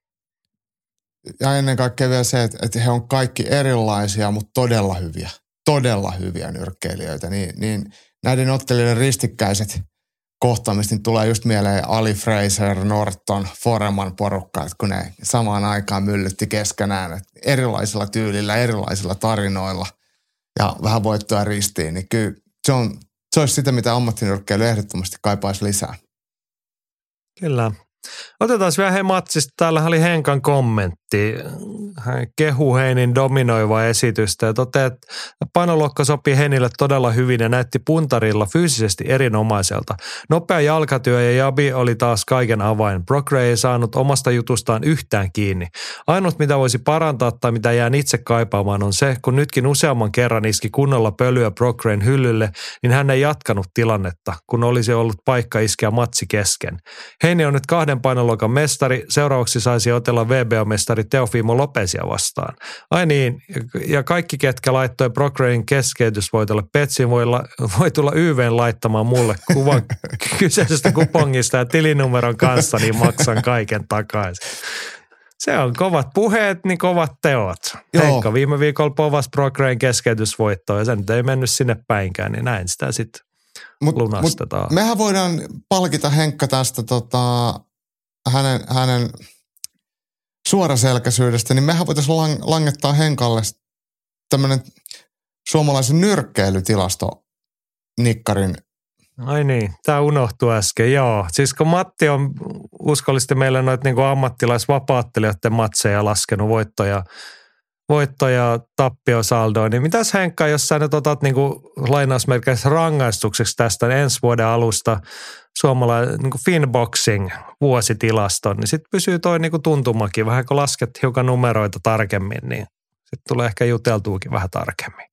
Ja, ja Voidaan pitää mun ottaen, puolesta sovittuna. Niin, ja mua kiinnostaisi itse asiassa tältä vuodelta. Suomalaista ammattinyrkkeilyotteluita on ihan takuu varmasti vähemmän, mitä noita on noita ammattilaisvapaattelumatseja. Niin, mutta näiden vertaaminen, että kuinka usein voitetaan Suomessa ja kuinka usein voitetaan ulkomailla – ja, ja niiden trendien muutokset, niin nämä olisi kyllä meille kamppailukansalle tosi tärkeitä ja se on nyt sitten Kuopion pitkätukan tehtävä pitää meidän no niin. asian. No niin, mä luulen, että muu ylilöintiperhe on samaa mieltä asiasta, eli tätä voidaan pitää ehkä sovittuna, että vastalauseet käsitellään loppuviikon jaksossa, jos näitä on. Kyllä. Pari huomioa. Henkalla oli hyvä huomio että niin painoluokka näytti sopivan Heinille. Hän itse kommentoi matsin jälkeen sitä, että hän tuntui, tunsi itsensä paljon vahvemmaksi ja terävämmäksi, kun ilmeisen kovat painovedot ollut sinne alempaan painoluokkaan, vaikka siinä monen paunan ero ollut. Niin hän oli ainakin sitä mieltä, että tämä oli nyt hyvä juttu.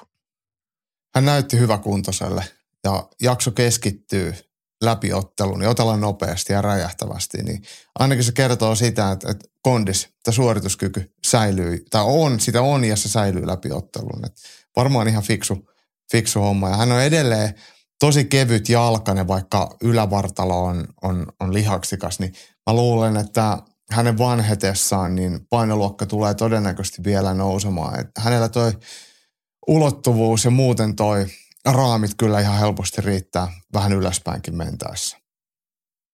Joo, on, se on niin kuin selvää, että kun nyrkkeilyn kaanonin kuuluu näet nämä suuret mestarit, ne niin kuin vähän kisaa siitä, että kenellä on minkä, kuinka monen painoluokan maailmanmestaruuksia saldoissaan siellä, niin On se ihan selvä, että jos Devin Heinillä vähänkään raamit riittää, niin hän tuosta yksi ja kaksi painoluokkaa hyppää jossain kohtaa sopiviin matseihin jotain vyötä hakemaan. Jep. Ja toinen pikkuhuomio, Regis Progress, vaikka hän niin kuin jäi jalkoihin ja hävisi, niin helppo arvostaa sitä, miten hän puhuu matsin jälkeen. Herrathan sanailee aika tiukasti ennen matsia taas, lässytettiin kaikenlaista, mutta matsin jälkeen hän sanoi ihan suoraan, että Devin Heine oli parempi kuin hän odotti. Oli nopeampi ja vahvempi ja löi kovaa. Ja hän yllätti hän ei päässyt mitenkään siihen mukaan. Tätä kuulee liian harvoin. Tykkään suoraselkäisyydestä ja siinä ei ollut mitään, mitään semmoista, että, että kanveesi oli liukasta ja mun, mun lenkkarit oli väärän väriset, vaan sanoin, että toi oli parempi, mitä mä luulin ja mä hävisin ja eteenpäin. Ja ei, ei vaikuttanut mitenkään maataan myyneille myöskään. Et, et sekin on sitten jatkon kannalta tärkeää, että et, et pystyy olemaan sinut tollaisen kanssa. Niin, ja olisi kuitenkin ollut selityksiä tarjolla, koska olisi voinut esimerkiksi niin selittää, että Devin Heinin shortsit oli niin järkyttävät, että mä en pystynyt keskittymään. Koska mä ne muuten oli, mietin, ne oli todella rumat, ne oli hirveät. No, mitä siinä oli siis ajateltu? Joku oli ripustanut niihin jotain niin kuin naruja, mitkä oli sitten kuitenkin molemmista päädyistä osaa kiinni ja ne roikkuu. Ja... Äh, siis no, ne on Ei, yhtä, ei, yhtä ei. järkevät noi Devin Heinin ja käytännölliset Devin Heinin shortsit kuin naisten käsilaukut. Et, et niissä on kaikki maailman tupsuja ja laitteita, mutta niille sit kuitenkaan sinne ei voi laittaa mitään. Et, et aivan hirveät. Joo. No niin, mutta tästä me päästään luontevasti vaikka naisten nyrkkeilyyn samassa illassa otettiin sielläkin maailmanmestaruudet. Mitä sanotko, Benny Bridgesilla oli semmoinen mukavan Barbie-henkinen asu. Ihan miten vaan. Ihan Sopii hänen vaan. No, hahmolleen. ko- no niin. Korhosen Mika kysyi, että miten Blondin pommittajan jatko? Lingerie ei tällä kertaa vastustaja saanut hämilleen punnituksessa, vaan japanilainen nakutti vakuuttavan voiton.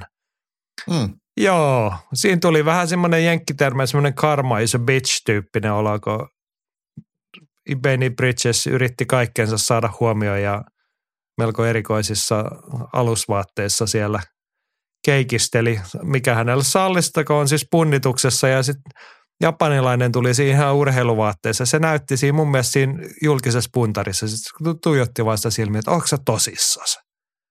Että ei ole totta. Mutta sillä hän tekee rahansa. Ja Ebony Bridges on tehnyt sitä koko ajan. Että se ei ole silleen nyt kohdistettu Kyllä, kyllä.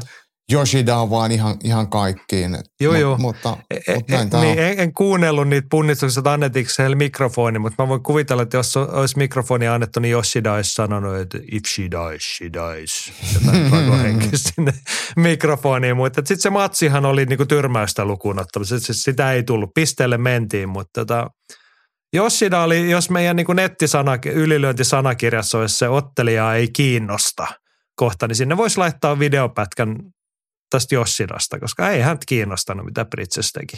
Hän Mm. tuli siihen eteen ja ei hän edes yrittänyt väistää, kun hän ilmeisesti totesi, että no toi nyt lyö, eikä sillä ole mitään merkitystä, koska mä lyön kovempaa. Just näin. Eikä hän siis, hän ei ottanut paljon osu, mitä, hän ei otellut mitenkään tyhmästi. Hän totesi, että ei mun tarvi. Että eihän toi osu mua, ei se pysty.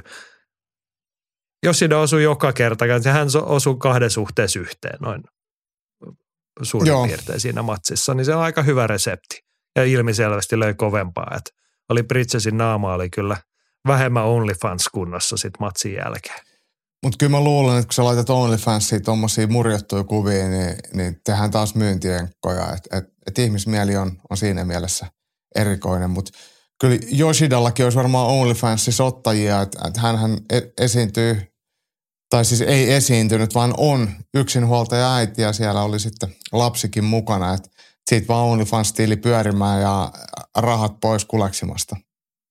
Joo. Se oli muuten viikonlopun liikuttavin hetki kyllä, kun joku ymmärsi päästää sen lapsen juoksemaan sinne kehään sen tuomiojulistuksen jälkeen. Et Joo. Oli aika her- herkkä hetki. Kyllä silleen. Joo, mutta tota, Korhosen Mikalta ihan olennainen kysymys. Tietenkin meitä kiinnostaa Benny Bridgesin jatko. Hän menetti nyt maailmanmestaruutensa. Että mitäs tästä eteenpäin? Jimi ehdottaa, että voisi ottaa Cristiano Justino Venansiota vastaan ja hävinnyt lähteä helvettiin OnlyFansista. Olisiko se nyt sitten reilua? Ei, Ei viedä ihmisiltä elinkeino. Niin. Mä Mutta että, matsihan olisi kiinnostava tavallaan. mut mä veikkaan, että, että Ebony Bridges, niin eikö hän ole kuitenkin Matchroomin ottelijoita ja Eddie Hearn varmasti huolehtii, että hänelle sopivia paikkoja ja mahdollisuuksia otella, koska hän, hän myy lippuja ja otsikoita tehdään hänestä ja mekin puhutaan hänestä. Kyllä hänelle varmasti on työmahdollisuuksia ja vaikka mm, toi tuommoinen alusvaatteilla keikistely ja, ja Battle of the Boobs henkinen esiintyminen, niin ei, en kuulu kohderyhmään, niin ei se mua silti loukkaa, että ei hän kuitenkaan käyttäydy siinä mielessä asiattomasti. Siis sä kyllä- nimenomaan kuulut kohderyhmään. Kamppailulais tykkäävä vanha äijä. Ai niin joo, sori. Sori, mä, mä Niin. unohdin lukea, lukea nämä, nämä määräykset, että ku, kuinka, kuinka toimia. Mutta mut siis silleen, että, että kyllähän paljon enemmän ja paljon pahempaa paskaa mehän kuullaan ihmistä puhuvan, kuin se, millä hän näyttää, Ebony Bridges näyttää. Että. Joo. Täytyy tässä kohtaa siis sanoa, en mä tiedä ollaanko riittävän arvostavaa sävyä puhuttu vai ei, mutta kun se on vähän silleen luontaan työtävää se, miten hän rumasti sanottuna tissit tyrkyllä tulee joka tilanteeseen, mutta et, hänhän on ilmiselvästi älyttä, niin kuin todella älykäs ihminen. Hän, eikö hän ole siis matikan opettaja tyyliin koulutukselta ja yliopistokoulutettu ihminen? Että hän te- tietää luultavasti aivan tasan tarkkaan Eddie Hearnin kanssa, mitä he tekevät. Mä luulen kanssa. Ja molemmat Ja- nauraa luulta- matkalla niin. niin. pankkiin. Niin, voi olla, että naama on välillä vähän kipeä, mutta tota, useimmin se on varmaan nauramisesta kipeä kuin lyömisestä. Jep. Joo, sellaista nyrkkeilyssä öö, tai nyrkkeilyä ja sehän on, tarkoittaa sitä, että meillä on kehälajien kirjeenvaihtaja Antti Sarjolan puheenvuoro. Andy raportoi, että Roman Kryklia tyrmäsi Aussi ja Alex Robertsin toisen alussa Onein tainyrkkeilyn raskaan sarjan titteliottelussa. Nyt hän pitää hallussaan sekä alle 95-kiloisten potkunyrkkeilymestaruutta että raskaan sarjan tainyrkkeilymestaruutta ja on lisäksi voittanut potkunyrkkeilyn raskaan sarjan kahdeksan miehen turnauksen. Krykliä on maailman huippua, mutta eniten tämä kertoo Onein isoimiesten rosterin kapeudesta. Krykliä on on nyt ollut Onein kirjoilla neljä vuotta ja otellut sinä aikana vain kuusi kertaa. Toki korona-aika verotti matseja, mutta se on pystyottelijalle silti todella vähän. Urheilullisesti olisi mukavaa nähdä Krykliä Glorin rosterissa, missä hyviä yli ja alle 95-kiloisia on paljon enemmän. Taloudellisesti hänen lienee kuitenkin järkevintä pysyä Onein ykköstykkinä. Ja J. Koivunen oli tuohon samaan matsiin kommentoinut, että Krykillä meillä, Krykli alle meinasi käydä työtapaturma, kun Roberts osui vahingossa kyynärpäällä ohimoon ekan erän lopulla, mutta selvisi ja tyrmäsi seuraavan erän alussa. Eipä se hävimatsi ollut, vaikka sellaisesta haaveilin. Yksi matsi Joe Nuttawut vastaan Luke Sessey meni pisteelle ja sekin oli illan paras matsi. Aina jaksaa katsoa, kun reipashenkisesti otetaan ja annetaan. Mainittavaa myös britti Elis Barbosa, joka otteli Tongbone PK Senchaita vastaan tarkasti. Löi hyvin vastaan ja lopulta Tongbone maksasta pötkälleen. Walter Gongalves vastaan Jacob Smith-matsissa nähtiin myös hyvää tainyrkkeilyä erän verran ennen kuin Smith potkaisi etujalan polvella Prassin maksasta kyljelleen. Vuoden paras kortti pääottelusta huolimatta. No niin, Hmm. kiva, että One Championship on onnistunut loppumetreillä nostamaan vielä rimaa entisestä. Siitähän me ollaan puhuttu, että siellä osataan kyllä tehdä tuota, Koivuisen sanoi reipashenkistä meininkiä. Että siellä niin kuin useammin kuin ei, niin lyödään ukkoa pötkölle. Toi One Championshipin profiili on vuoden aikana muuttunut kyllä selkeästi. Että kun he on aloittanut nämä perjantai-illan lumpiinitapahtumat, siellähän on valtaosa tainyrkkeilyä. Ja itsekin katoin, kun striimasin, tai ennen kuin perjantai-iltana striimasin ylilyöntistudioon, niin kattelin noita matseja ja siellä on hirveän hyvä meininki, mutta ei se juuri vapaa-ottelua ja tosi vähän One Championship on vapaa-ottelussa enää ylipäätään millään tasolla esillä. Et he, on löytänyt nyt raun, että ne järkkää Taimaassa noita matseja. Taimaassa on hirveä määrä ottelijoita harjoittelemassa jo valmiiksi eri maista, paljon venäläisiä, tietenkin taimaalaisia, mutta mut sitten länsimaista porukkaa vaikka kuinka, niin ne vaan pyytelee tuolta kämpeiltä jengiä sinne ottelemaan. Se on taloudellisesti varmasti aika halpaa. Ei tarvitse maksaa matkoja. Et niillä on joku hotelli, mihin ne ottelijat sijoittaa ja sitten hanskat kouraa ja lumpi niille matsaa ja vaikka Chatter Citizen puhuu miljoonista ja formuloista ja siitä, että kuinka he on maailman suurin, niin totuus on kyllä ihan jotain muuta. Ja heidän vapauttelu uransa tulee todennäköisesti päättymään hyvin nopeasti ja se muuttuu ihan puhtaasti potkunyrkkeily tai nyrkkeily promootioksi. No, mutta ollaan toisaalta sitten niinku tyytyväisiä sit, jos he on löytänyt niinku sen oman markkinarakonsa joku... Semmoisen, mikä kestää. Mu- niin, sellainen, mikä meidän yritin muotoilla lause, että joku muu toiminnanhaara, mikä ei maksa satoja miljoonia vuodessa tappiota. Tai paljonko niin. ne niitä on polttanutkaan sitä sijoitettua, heihin sijoitettua rahaa, niin ei siitä nyt ole jäänyt kuin sijoittajille pahaa mieltä sitten pitkän päälle. Mutta toivotaan, että toi kestää, koska niin kuin tuossa Koivunen ja Sarjola kuvailevat, niin siellä on kuitenkin värikästä meininkiä ja katsomisen arvosta toi touhu nyt. Kyllä. Joo, Andillä vielä katsauksessaan pari uutistyyppistä asiaa sarjalla, mutta K1 palautti, ilmoitti palauttavansa K1 Max-turnauksen. Se isketään ensimmäistä kertaa 20. maaliskuuta ensi vuonna. Uudistetussa versiossa painoraja on kasvatettu 75 kiloon. Ja ei, tämä ei johdu siitä, mistä voisi kuvitella. K1 kun julkaisi samassa yhteydessä myös aloittavansa jonkinlaisen antidoping-ohjelman. Mä en kyllä mm. ehtinyt edes ajatella, että se olisi liittynyt dopingiin, mutta et hienoa, että heillä on antidoping-ohjelma. Tekeekö hän ne yhdessä UFCn kanssa sen? Todennäköisesti, todennäköisesti. Äh, yritin miettiä just, että milloin näitä K1 Max-tapahtumia on ollut viimeksi. Itse mä avasin tästä Wikipediaa. Tämä on vuodelta oh, 2008. Joo, joo, joo. K1 on ollut nämä, nämä, tota, nämä raskassaralaisten tapahtumat ja K1 Max oli 70 kilosten, mitä kautta Buakkav tuli tunnetuksi, mutta tota, ihan nyt nopeasti en, en löydä mitään tämmöistä. No kuitenkin pidemmän aikaa vissiin ollut tuossa taukoa, niin mutta eikö toi nyt ihan iloinen uutinen ole? Vai ollaanko me vaan niinku, onko tämä vaan, että kun me ollaan vanhoja nostalgian nälkäisiä ukkoja, niin se, että kun K1 palaa ja nostaa profiileja ja tekee vanhoja brändejä uudestaan, niin onko se, onko se hyvä vai onko tämä kestävällä pohjalla vai pitääkö Mahat, olla jotenkin niin, epäileväinen? Mahdoton sanoa, että onko se kuinka kestävällä pohjalla, mutta nyt mä itse asiassa löysin tämmöisen listan, missä 2014 Pattajalla on oteltu joku K1 Max turnaus. Mut, mutta tämäkin on sitten, en ihan tarka, tarkalleen tiedä, että kuinka säännöllisesti niitä on silloin, silloin ollut. Silloin no, suhtaudumme, Joo, suhtaudumme suopeasti tähän. Niin. Tähän on ihan hyvä syy palata nyt sitten. Katsotaan, mitä tulee. Mm. Ei se sen kummempaa. Joo, ja sitten Andy toteaa vielä, että tainyrkkeily EM-kisat ovat parhaillaan käynnissä Turkissa. Sunnuntaina Miina Sirkeö voitti alkuottelussa turkkilaisen ja varmisti semifinaalipaikan sekä mitalin. Onni Haapala kärsi pistetappion kansainvälistä joukkuetta A edustanutta nuorten maailmanmestaria vastaan ja sijoitukseksi tuli 5-8. Myöhemmin kisaurakkansa aloittavat Jovena Penol, Ommi Mingsubhakun ja Emma Nurmi.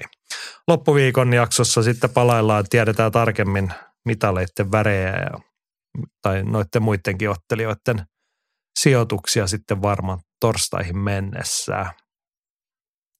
Ei siinä sen kummempaa. Ei. Onnea vielä niille, ketkä on matsit vielä edessä tai menossa. Yes. Sitten me katsellaan postilaatikon puoleen. Ylilyönti podcast. Kamppailu Kansan radio. Kamppailu Kansan radiossakin onkin nyt sitten isoja aiheita käsillä, mutta ennen kaikkea tässä nyt palaillaan vähän aiempiin juttuihin. Mikael Mäenpää ensimmäinen tuosta, että naisten kahden minuutin eristä, kun puhuitte siis nyrkkeilystä, niin kun niistä oli puhetta, niin että tuli mieleen suositella erinomaista dokumenttia. Sky Showtimelta löytyy tänä vuonna valmistunut dokumentti nimeltä Right to Fight. Kertoo naisnyrkkeilyn alkuajoista ja pioneereista, jotka 70-luvulla uskalsivat tuoda ilmi halunsa nyrkkeellä ja hakea nyrkkeilylisenssiä. Mielenkiintoinen pätkä ja hyviä puheenvuoroja aikalaisilta. Vaikka noista ajoista eteenpäin onkin toki tultu, niin onhan tuo nyt häpeällistä, että kahden minuutin erät edelleen on naisilla käytössä. Onneksi tässä asiassa on nyt ihan viime aikoina otettu askeleita eteenpäin. Joo, Sky Showtimelta löytyy dokumentti, jonka nimi on Right to Fight. On semmoinen hämärä olo, että joku olisi maininnut tämän tai nostanut tämän esiin aikaisemminkin, mutta että sitä suuremmalla syyllä, jos näin on, niin kannattaa katsoa, jos tämmöisen palvelun asiakkaita olette.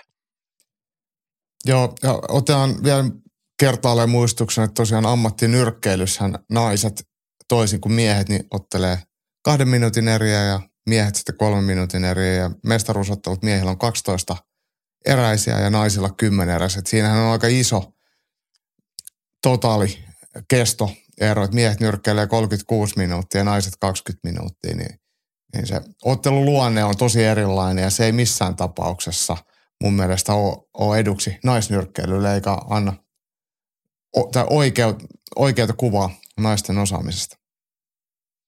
Jep.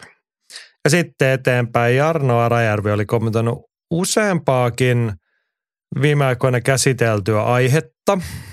Näistä ensimmäinen. Viime viikolla puhuttiin vantaalaista vapaattosta. Jarno kommentoi, että MMA Vantaan nimi on vähän hämävä. Sieltä kilpaillaan lukkopainissa ja BBIssä. Vapaattelijoita on seurasta tullut vain muutamia ja siitäkin taitaa olla aikaa. Niin. Mm. Näin se sitten on. Meillä on vantaalaisuuteen nyt oikein mitään lisättävää viime viikkoon, mutta et Kukaan ei voi sille mitään, että joku on syntynyt Vantaalle. Että se ei ole helppo rasti. Niin. No ehkä me jätetään toi puheenaihe nyt tähän näin. Tolle. Tuntuu, että mennään kuumille vesille nyt siinä kohtaa. Ö, toinen pointti Arnolta. Miksi paljaskäsinyrkkeily olisi jotenkin erityisen vaarallista? Haavoja toki tulee, mutta eikös hanskat suojaa lähinnä lyöjän käsiä eikä niinkään vastaanottajaa? Tässä sanot Jaakko? Toki hanskat suojaavat käsiä, mutta mut paljasnyrkki nyrkkeilyssään kierretään tätä Yhdysvalloissa olevaa säännöstä sillä, että kädet teipataan aika tiukkaan pakettiin niin, että rystyset jää paljaaksi. Eli ei siellä kädet pääse vääntymään ja kääntymään, vaan ne on tuettu mahdollisimman hyvään lyöntiasentoon niin, että ry- rystyset on paljaana. Ja jos ajatellaan, että kuinka paljon haavoja ja vekkejä ja sitten luiden murtumia nähdään paljasnyrkkiotteluissa, otteluissa, siis kasvojen, kasvonluiden murtumia, niin kyllä ne ylittää ihan varmasti ammattinyrkkeilyn tai vapaaottelun osumien määrän. Ja jos katsoo otteluiden luonnetta, ja ne, ketkä siellä menestyy, niin, niin se ottelut on lyhyitä ja vähän eriä, niin siinä pistetään tosi aggressiivisesti haisemaan. Että ottelujen ää, tempo ja ottelujen luonne on hyvin erilaista, mitä sitten vaikka ammattinyrkkeilyssä tai yleensä korkeatasossa vaikka vapaaottelussa on. Et, et se on kyllä tosi semmoinen aggressiivinen ja ääntä kohti ja täydellä teholla se, se palesnyrkkiottelun toimintatapa. Ja kyllä mä väitän, että jos mä en ole nähnyt tilastoja tai mitään tutkimustietoa, mutta veikkaan, että, että, että, että kyllä kasvoihin tulta, tulevat haavat ja murtumat on, on varmuudella todennäköisempiä paljasnyrkkiottelussa kuin, kuin normaalissa nyrkkeilyssä. Joo, siis hommahan on sen verran tuoretta, että siitä ei varmaan, ja pienimuotoista vielä määrällisesti, että mitään suurta tilastoa tuosta ei ole, mutta tuossa kun Jarno olisi pointti, että hanskat suojaa käsiä, niin onhan nyrkkeilyhanskoissa se ominaisuus, että kun sulla on sellaiset mötikät kädessä, niin sä pystyt esimerkiksi omaa päätä suojaamaan vähän eri tavalla kuin ilman hanskoja. Näinhän se ihan on. Kaikki, ihan kaikki ei tule läpi. Niin, niin ja osuminen on vähän vaikeampaa, kun sulla on hanska kädessä myöskin, että et, et siinä on sitä materiaalia, mikä jää kiinni suojaukseen. Et, et mm. Paljon nyrkeen suojaus pienenee ja sitten osuminen helpottuu, kun molemmissa päissä näkyy se hyöty tai haitta, mitä sitten nyt pitää sanoa. Joo. Huomasitko muuten tuoreen uutisen Kalifornian urheilukomissio oli viikonloppuna nyt kokoontunut ja päättänyt, että he antaa luvan sanktioida paljasnyrkkitappelua ja slapfightingia. Kyllä. Ma- mahtavat ajat edessä. Kehitys on. kehittyy ja län- länsi valloitetaan. T- tässähän oli mun mielestä jossain bongasin viime viikolla ehkä semmoisen semmoisen tota, argumentin, että oliko Hunter Campbell tai joku muu UFCn taustahenkilöistä, jotka sitten slap fightingissa on mukana, että minkä takia tämä slap fighting pitää saada sanktioiduksi, että se on sen jälkeen turvallista ja lapset ei sitten sitä kotona ja, ja se on niin kuin virallista ja kaikkea. Et, et ne, se väittämien taso on, on kohtuullisen jotenkin abstraktia. Joo. En ole UFCs vielä huomannut tätä tämmöistä TikTok-tason somehittiä, että miten voitaisiin tehdä slapfightingin juniorityötä. Oletko sä nähnyt sen? Semmoinen haaste, nähnyt. kun kaksi ihmistä vastakkain, niin laittaa suun täyteen vettä, pitää sitä siellä sitten molemmilla on tuommoinen tortilla lätty kädessä ja sitten ne lyö sillä avareet toisilleen. Niin kauan kuin lätyt kestää tai vesi pysyy suussa. Mutta ei lyödä siis kämmenellä, että se ei ole mitenkään kämmenen ei, päällä. kun sillä tortilla lätyllä Joo. lyödään, mutta tämä on siis tämmöinen harminto somea. Toki ruoalla leikkimistä, jota paheksun suuresti, mutta tota. no joo, Tämä on jotenkin masentava heiltä. Mennään eteenpäin. Jarnolla oli vielä yksi nosto. Ollaanko me puhuttu dopingista? Ollaan me varmaan Ei koskaan. siitä. No, Jarno kuitenkin haluaa puhua. steroideista vielä. Se testataanko UFCssä ei ole niin relevantti, jos sitä ennen ei ole testattu. Sanotaan nyt ottele, joka on otellut viisi vuotta ammattilaisena ja on voinut rauhassa setittää koko ajan, vs. suomalainen, jota on testattu joka kisojen yhteydessä plus treenikaudella.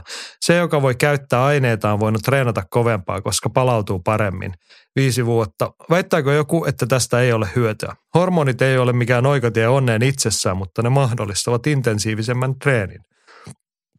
Niin, no niin, on, on, on tuossa pointtia. Se on niin kuin se kansainvälinen systeemi itsessään falskaa.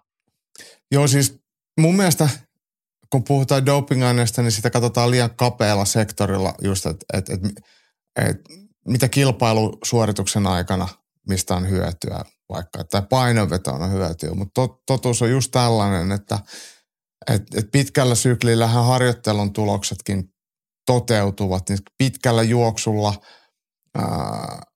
dopingaineidenkin hyödyt pääsee kunnolla esille, että et pystyy palautumaan harjo- harjoittelusta paremmin ja pystyy harjoittelemaan pidempiä tai enemmän, jolloin sitten taidot pääsee kehittymään ja mm, mahdollisesti vahvistamaan kehoa, jolloin se kestää paremmin loukkaantumisia tai mitä ikinä. Että kyllähän niitä hyötyjä on, on tosi, tosi, tosi paljon ja nimenomaan pitkällä aikavälillä ne hyödyt pääsee tosissaan esille. Että ei se ole vaan se, että vetää amfetamiinia ennen kuin se menet kehään.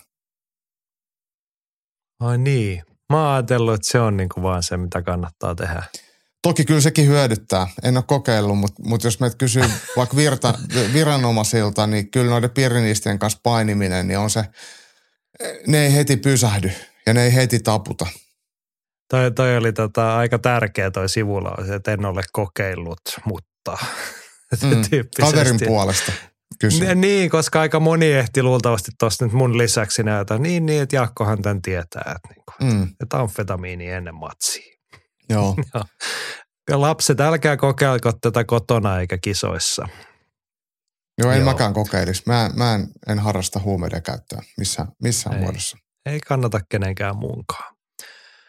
Joo, nyt on varmaan hyvä hetki jatkaa tästä aiheesta eteenpäin. Andy haluaa palata vielä tähän viime viikkojen laveampaan Suomi-keskusteluun siitä, että miten sitä toimintaa kehitetään ja rakennetaan. Ja kokeneena seuraihmisenä Andilla on tietenkin tämmöistä laajaa näkemystä. Ja tämä on tämmöinen neljän portaan malli tulee nyt tässä. Nyt kannattaa jokaisen olla sitten kuulolla. Onko valmis Jaakko? Istun ja nojaan penkkiin. No niin, Andy kertoo, että menestyksen rakentaminen lajeissa, joilla ei ole merkittävää julkista tukea, eli vähintään satojen tuhansien valtion apua, voi perustua vain onnistuneeseen seuratoimintaan. Ensimmäinen askel on riittävän laaja sopivan materiaalin sisäänotto. Aloittavia harrastajia tulee olla paljon ja erityisesti miehet pitäisi saada salille mieluiten yläkouluiässä ja viimeistään ennen 20 ikävuotta. Naiset voivat useammastakin syystä menestyä myös vanhempina aloittain. Tässä vaiheessa ratkaisevaa on seuratyön osaaminen, ei valmennuksen laatu. Toinen vaihe on saada urheilijan ollut osallistumaan kilpailuihin säännöllisesti. Tämä ei vaadi seurajohdolta kuin motivaation ja halun järjestää asioita. Jos sopivaa harrastajamassa on riittävästi, halukkaita ottelijoita löytyy jatkuvalla syötellä. Kolmas vaihe on vaativampi, eli pitäisi olla taidot valmentaa motivoituneesta ja vähintään keskilahjakkaasta urheilijasta kansainvälisen tason kyky. Tämä vaatii jo valmennusosaamista, mutta siihen ei tarvitse olla kuru. Lisäksi sitä osaamista pitäisi olla kertynyt jo vaiheessa kaksi. Neljäs vaihe on ratkaiseva, koska luultavasti ensimmäinen kansainvälistä menestystä tavoitteleva urheilija lopettaa syystä tai toisesta. On paha virhe valmentajalta keskittyä vain tähän yhteen ottelijaan, jonka potentiaali on käden ulottuvilla. Hänen alapuolellaan on luotava hänen alapuolelleen on luotava tavoitteellinen kilparyhmä. Ryhmän jäsenillä on esimerkki, jota katsoa ja selvä polku eteenpäin. He auttavat ja motivoivat salin ykkösnyrkkiä ja mikä tärkeintä, kehittyvät häntä nopeammin. Ryhmän vakiinnuttua siihen on myös helpompi houkutella lisää jäseniä. Todennäköisesti ensimmäinen isosti breikkaava urheilija on joku näistä toisen sukupolven kyvyistä. Nollasta aloittaessa kyseessä on yli vuosikymmenen projekti. Näin. T- tässä puhu, uskallan sanoa niin kuin kokemuksen ääni. Andy on sen verran kauan ollut se seuratoiminnassa mukana siellä pohjoisessa, että tuossa on omasta lajista semmoista realiteetin kaikua kyllä paljonkin. Tämä varmaan pätee siis suomalaiseen urheiluun melkein lajikenttää katsomatta, että, että tämän kaltaista niin, niin se toiminta pitäisi olla. Ja tämän, niin kuin, myös noin sudenkuopat ja y- yksityiskohdat, mitä Andy tuossa esittelee, niin ihan, ihan arkisia.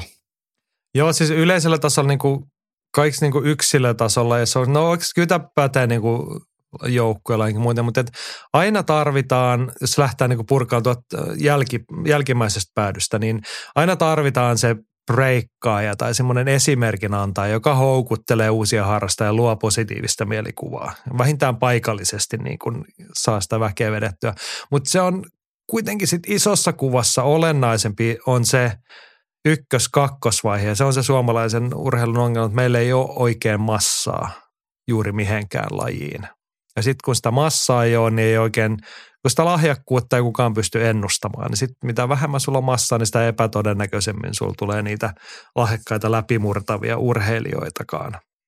Ja sitten taas just siihen, ja sitten musta oli tärkeä nostaa Andiltä, että sitten kun sinne teidän salille tai seuraan tulee se lahjakas urheilija, joka alkaa menestyä jossain, niin sitten ne ei saisi ne katseet kiinnittyä siihen yhteen, vaikka se ansaitsee sen huomionsa, sitä kannattaa nostaa esiin, mutta siinä kohtaa pitäisi niin kuin valmennuksen ja muun tajuta, että nyt on se hetki, kun me ruvetaan tekemään ennen kaikkea sitä seuraavaa, ton esimerkin avulla. Koska tulee, niin kuin Andy sanoi, että syys, niin kuin oli syy mikä hyvänsä, niin semmoinen yksittäinen tähti, niin se katoaa jossain vaiheessa aina. Se lopettaa niin. uransa, jos ei muuta, niin iän puolesta. Kyllä, kyllä, kyllä. Niin siinä kohtaa ei saisi tulla semmoista katkeamaa siihen jatkumoon, vaan silloin pitäisi sitten olla mieluummin jo kaksi seuraavaa tulossa. Ja sit, silloin se pystyy kasvamaan ja olemaan niin kuin hyvä se toiminta. Mutta mulla on Jaakko yksi tota, jatkokysymys. Kun se Andy lähtökohta oli niin kuin lajit, jossa ei ole sitä satojen tuhansien ö, julkista rahoitusta. Niin kuin meillä Kyllä se niissäkin lajeissa, missä on, niin ihan sama, on, on, se, tämä Joo, se ei ole se, mutta siis jos mä nyt siis, kun sitten toi viimeinen lause Andilla, että noin yli vuosikymmenen projekti, kun lähdetään noin tekemään. Mutta mitä jos löytyisi nyt jostain massimies? Otetaan nyt vaikka taas se meidän rakas vapaattelu. Esimerkiksi, jos tää löytyy massimies, että hei, mulla on 300 tonttua rahaa, pistetään tämä laji, tai mulla on 100 tonnia rahaa, että laitetaan tämän kaupungin vapaatteluskene kuntoon. On, lyheneekö se aika silti yhtään? Kyllä se lyhenee sille, että, että sitten pystyisi haalimaan niitä resursseja sieltä, missä niitä, niitä jo on. Että et ottaa niitä oikeita ihmisiä, ottaa niitä urheilijoita, ottaa niitä valmentajia. Saa, saa sen niinku, ei orgaanisesti rakennettua, vaan kerättyä sen, sen, sen kasaan sitten muuten antaa sen sitten sit, sit kehittyy. Ja, ja toki se vaatii myös sinne sitä syöttöliigaa ihan sinne niin kuin harrastajatasollekin varmasti, mutta mut, mut kyllä rahalla pystyy jos sen saa kohdentaa vapaasti ja sitä on, niin kyllä se pystyy, totta kai se pystytään tekemään tuloksia tai ainakin helpottamaan tuloksien tekemisen todennäköisyyttä. Joo. Tähän oli pari kommenttia. Samuli myös viittaa noihin aikaisempiin. Tota, että olen vähän samaa mieltä, että kyllä ne painissakin seuratasolla työnnetään 15-vuotiaaksi asti ilman julkista tukea, viitaten siihen alueharjoituskeskusteluun, joka tyrmättiin rahan puutteeseen. Seura, seurat ne kilpailutkin järjestävät ja oma seura kerää, ilmoittaa ja maksaa joukkueen ei tyrmätty rahan puutteeseen, vaan siihen Samuli se mun pointti oli se, että sitä rahaa on oltava. Että ei, ei silloin merkitystä niin kuin isossa kuvassa, että maksaako sen olympiakomitea vai maksaako sen harrastajat, mutta joku maksaa, että jos oikeasti tehdään tosissaan.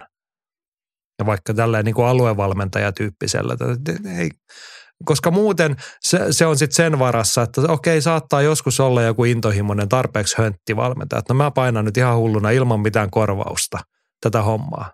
Ja sillä, sellaiselle ihmiselle tulee aina jossain kohtaa se kivireke ja joku lyö sen viimeisen kiven, että nyt mä en muuten vedä tätä enää. Ja sitten jos se on pyörinyt ihan pelkästään sen yhden ihmisen intohimon ja jaksamisen varassa, niin silloin se päättyy nollapisteeseen, kun se ihminen väsähtää. Jep. Näin. Et rahaa tarvitaan joka, tai resursseja joka tapauksessa. Se resurssi voi olla sen laji-ihmisen intohimo, mutta et jotta se on kestävällä pohjalla, jotta se niin kun yhdestä ihmisestä pidemmälle päästään, niin sitten siihen tarvitaan muitakin resursseja. Joo, sitten meillä olisi tämmöinen painavan puoleinen isompi aihe vielä kuin olympiakisat. Viikonloppunahan tuli sen tyyppinen uutinen, kun kansainvälinen olympiakomitea ilmoitti, että kyllä se on meillä nyt ihan ok, että noin venäläiset tulee mukaan olympiakisoihin. Ja, ja valkovenäläiset. Ja valkovenäläiset, totta kai samaa sakkia. Joo, Korosen Mika tote, tai että olympialaiset kutsuvat Venäjän ja sen pikkuserkkua mukaan ilomielin. Olympialaiset ovat myös monien kamppailulajien näyttämä. Kysymys kuuluukin, kuka järjestöistä on eniten korruptoitunut? Olympiakommi, olympialiike vai FIFA, joku muu ja mikä? Aivan käsittämätöntä päätöstä pukkaa vuosi vuodelta. Joo, mä otetaan tähän väliin. Mä, mä nopeasti, niin, toi... eikö, eikö, eikö jalkapallosta, Fifasta ja UEFasta tehtiin jotain dokumenttejakin, kuinka ne on, on lypsänyt itselleen rahoja. Eikö sitten ole langetettu ihan tuomioitakin? Että se ainakin joo, on joo. jo todistetusti. Ja samoin olympiakomitea ja kaikki lajiliitot kansainväliset, myös vapaa-otteluliittohan on jo ryvettynyt Joo, joo. sotkuissa. Kaikki. Et jos olisi semmoinen niin urheilukorruption pound for pound ranking, niin kyllä kansainvälinen olympiakomitea ja kansainvälinen jalkapalloliitto, ne olisi niin kuin ehkä vuorottelisi ykkös- ja kakkosia, niin kuin mm. Federer ja Nadal tennislistan kärjessä.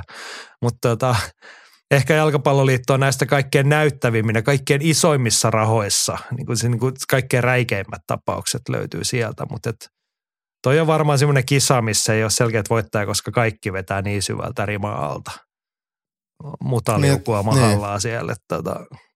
Että, mutta onneksi, onneksi on semmoisia reiluja lajeja, niin kuin vaikka Formula 1 tai, tai, tai jääkiekko, mitkä on tämmöisiä ihan suoraselkäisiä. Joo, just näin. Kyllä meillä on toivoa vielä. No joo, tai sitten jo Araerven Jarnolla on tämmöinen ihan mukava realistinen kommentti, että valitettavasti päätökset ovat ihan loogisia. Suurinta osaa maailman maista ei kauheasti kiinnosta, mitä Ukrainassa tapahtuu. Sama homma FIFAn ja MM-kisojen kanssa. Ei joku Katarin ihmisoikeustilanne ole pinnalla kuin muutamassa länsimaassa. Eikä jengi kiinnosta, mitä Israel tekee noin keskimäärin suurin osa palestiinalaiset. Niin, niin, just näin toi on valitettava realistinen näkemys tähän aiheeseen. Joo. Toinen ihan mielenkiintoinen realistinen voitti Arni Koivun Janilta tuohon kommenttina Korhoselle, että nythän tuo päätös nakattiin lajiliitoille. Yleisurheilu ilmoitti jo, että niet. Mielenkiinnolla odotetaan lajiliittojen kantoja. Paini lienee ottamassa aiempien näyttöjen perusteella. Nyrkkeilyssä pakka sekaisin liittohässäköiden takia. Judosta ja taekwondosta en osaa sanoa. Oliko siellä vielä muita kamppailuja? No miekkailu. On. Hmm. Niin, toi on se iso kysymys. Ja sitten niin kuin Suomi siinä kehityksen junassa – mille puolelle historiaa kallistutaan.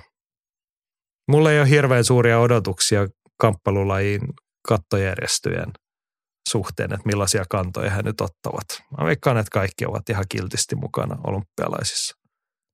Ja siis kaikki, niin siis totta kai kyllähän kaikki kamppailulajiliitot on mukana olympialaisissa, mutta nyrkkeily esimerkiksi voi olla semmoinen, jos vaikka World Boxing jotenkin pääsisi olemaan mukana siinä, niin niin he voi ihan hyvin jättää venäläiset veke. Mutta mut, painihan on venäläisten pyörittämää ja miekkailu on venäläisten pyörittämää, niin siellä, siellä varmasti niitä nähdään. Ja eikö judokisossakin ne ole ollut, niin se on ihan varmasti. Judossa vaalitaan vaan laji henkistä puhtautta. Mm, Et sen ei ole niin väliä, jos siellä on joku venäläinen osallistumassa, niin tota, ku- kunhan se ei ole missään muussa lajiskilpailu. mm, mm. Joo, sitten Tero on tietenkin, tai ei mitenkään tietenkin, mutta melko tavallisen tapaa hän on löytänyt vastakkaisen näkökohdan tähän. Ja oikein on pitkät perustelutkin, kuulkaa. Nyt kannattaa taas ottaa hyvä asento. Tero linjaa näin, että päätös on oikeudenmukainen urheilijoille. Siellä on mainittu selkeästi kriteerit ja eivät edusta maataan. Ja joukkuelaihin ei ole asiaa. Ihmettelen myös sitä, että miksi pidetään ikävänä, että ukrainalainen voi joutua kontaktiin venäläisen kanssa vaikka kamppailulajassa. Eikö se tuo lisäpontta otteluun? Tai sitten vaan urheiluna. Se perustuu siihen, että on käyty paljon taustakeskustelua, jossa on globaalisti alkanut käymään selväksi, että venäläisten täyssulkeminen nähdään urheilun yhdistävän mission vastaisena. KOK on kirjannut tiedotteensa kuusi kohtaa, jotka venäläisten ja valko-venäläisten urheilijoiden tulee täyttää osallistuakseen Pariisin kisoihin. Joo, nyt mä pa- pahoittelen Tero, mä en jaksa näitä lässyttäviä perust, kuutta perustelua lukea, kun ne on vähän tuommoista. Koska mä pystyn esittämään jatkokysymykseni tässä kohtaa jo. Olenko ainoa ihminen ylentiperheessä, kenen suhteen tämä on nyt ihan tosi tekopyhän kuulosta, että urheilun yhdistävä missio ja että ei ne edusta maataan siellä, että ne on neutraaleja urheilijoita. Ja Se, Venäjän että- lippu ei tosiaankaan saa näyttää missään. Mutta ajatellaan näin, että, että mitä se ei edusta maataan, niin mitä sitten, kun ne menee kotimaahansa olympiavoittajina, niin, niin kyllä siellä on venäläisiä ja venäläisiä sankareita. Niin. Et, et se, että niillä ei ole Venäjän lippu olympialaisissa, niin se ei merkitse mitään. Se, että niillä on joku valkoinen lippu, niin kaikki tietää sen, että se on Venäjän lippu. Et, Hmm. et ne vois edustaa Ukrainaa. Se olisi ihan ok. Sitten ne edustaisi rauhaa. Niin. Niin se on se eri asia, jos niinku olympialiike ottaisi edes jonkun kannan, että okei voitte tulla, mutta sitten vedätte se, että teillä on sattumat nyt sinikeltaiset verkkarit ja teidän täytyy jokaisen sitten niinku teidän pelipaidassa tai kisapaidassa lukee, että niinku rauha Ukrainaan tai, Mm, tai kansa, kansanmurha lopetettava niin. tyyppisiä asioita. Mutta kun, sitten kun olympialiike vetoo, että kun me halutaan tehdä vaan urheilu, me halutaan yhdistää kansat. Ja eihän nyt sotketa politiikkaa ja urheilua, jota olympialiike niin korruption kärjessä tekee itse kaikkein isoiten. Mutta se, että ei sotketa politiikkaa ja urheilua on yleensä vaan niin kuin verho sille, että eihän meidän nyt tarvitse puhua tästä aiheesta. Koska urheilu ja politiikka on aina kuluneet yhteen. Ja se iso ongelma tässä, että niin kuin Venäjän kaltaiset maat tai tuossa mainittu Katar ja tämmöiset maat, niin nehän nimenomaan käyttää resursseja ja urheilua politiikan välineenä. Niin sitten me täällä levitelläänkö syyt, niin mutta ei, ei, onko meidän nyt pakko sotkea urheilua ja politiikkaa? Eikö me voitaisiin vaan urheilla? Niin, voidaan, mutta millä itsekunnioituksen hinnalla? Niin, ja se, mehän voidaan ajatella sillä, että, että mitä sitten, jos, jos vaikka tota, venäläisiä ja ukrainalaisia on jossain kilpailuissa, maat on, on keskenään äh, sodassa, niin vo, voiko ukrainalainen vaikka ampua venäläisen itsepuolustuksena siellä? Joo. Et, et, ei, siis mä en niin sanoin, mä en Mä veikkaan, kenen, että se olisi, olympiasääntöjä, se olisi ketään. olympiasääntöjen vastaista kuitenkin. Siitä tulisi Niin. niin. paheksuntaa. Niin. Kilpailukieltoa, mä veikkaisin. Niin. Tai ehkä suljettaisiin pois olympialaisesta. Niin. No Joo. joo. Mutta toi on sillä, on, on, on kyllä valitettavaa, että tästä Ei pelkästään valitettavaa, kun se on ihan täyttä paskaa. Ja sitten se ei muutu siihen niin kauan niin kuin tuossa jo aiemmin kyynisen realistisesti todettiin, että kun ei suurin osa ihmisiä eikä näitä organisaatioita kiinnosta. Et sille on niinku, se on suurempi arvo, että ne venäläiset saadaan sinne mukaan, eikä sillä ole mitään tekemistä mikään urheilun yhdistävän vaikutuksen kanssa. Koska siitähän ei seuraa niinku mitään hyvää goodwillia eikä mitään yhdistämistä, että jotain venäläisiä on kilpailemassa jossain. Siitä seuraa vaan jotain vähän kiusallisia tilanteita ja jotain jännitteitä ja paha mieltä. Ja sitten rahaa tietenkin. Niin, mä olin just sanomassa taas sama kuin Dana White, että tarkoitus on kääriä fyrkkaa. Mm. Et siitähän tässä on kyse, ei mistään muusta. Joo, tämä on tärkeä. Ai vai. Mä tässä joka viikko mä mietin sitä meidän paitamallista, että meillä on firman miespaidat tarvitsisi hoitaa ja sitten toi olisi kyllä toinen paita, minkä voisi päin. Tarkoitus on kääriä fyrkkaa. Mm. Price Fighting 101. Jep. Joo. Haluaisiko joku suunnitella meillä paitamallista?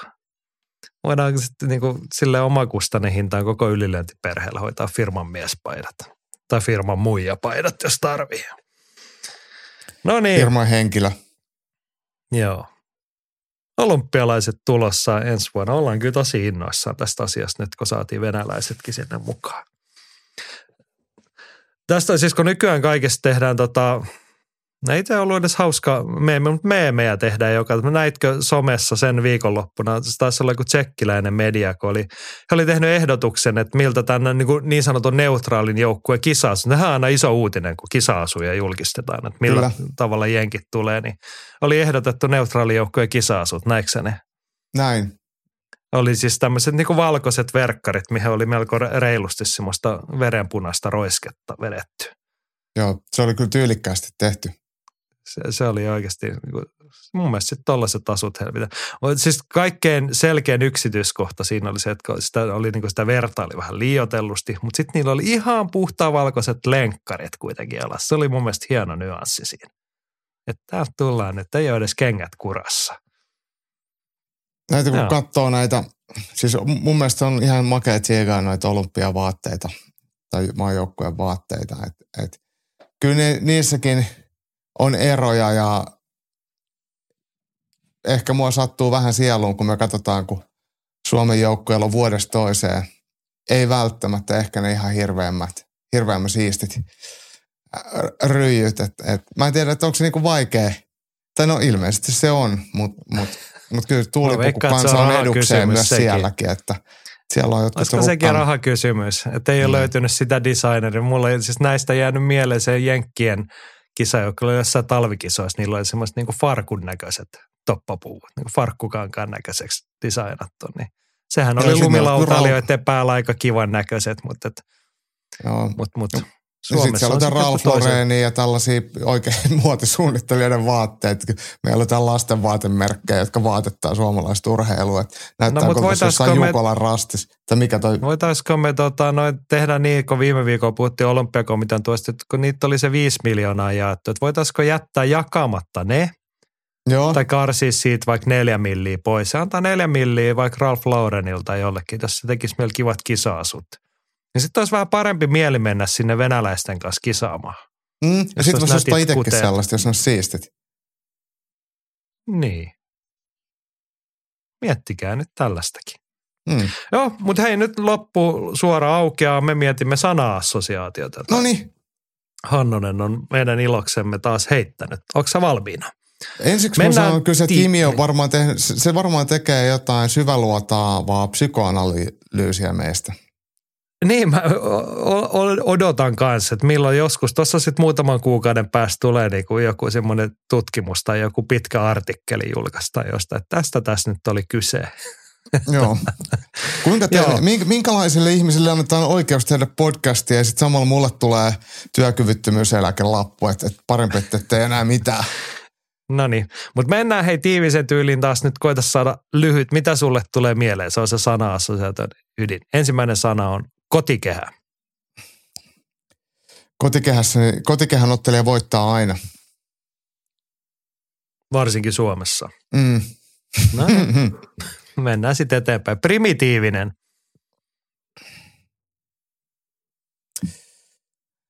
Tämä oli niin hieno sana ja hyvä sana. Tähän voi keksiä vaikka ja mitä, mutta mut kyllä vapaa-ottelu. Tai oikeastaan kamppailuurheilu enemmänkin.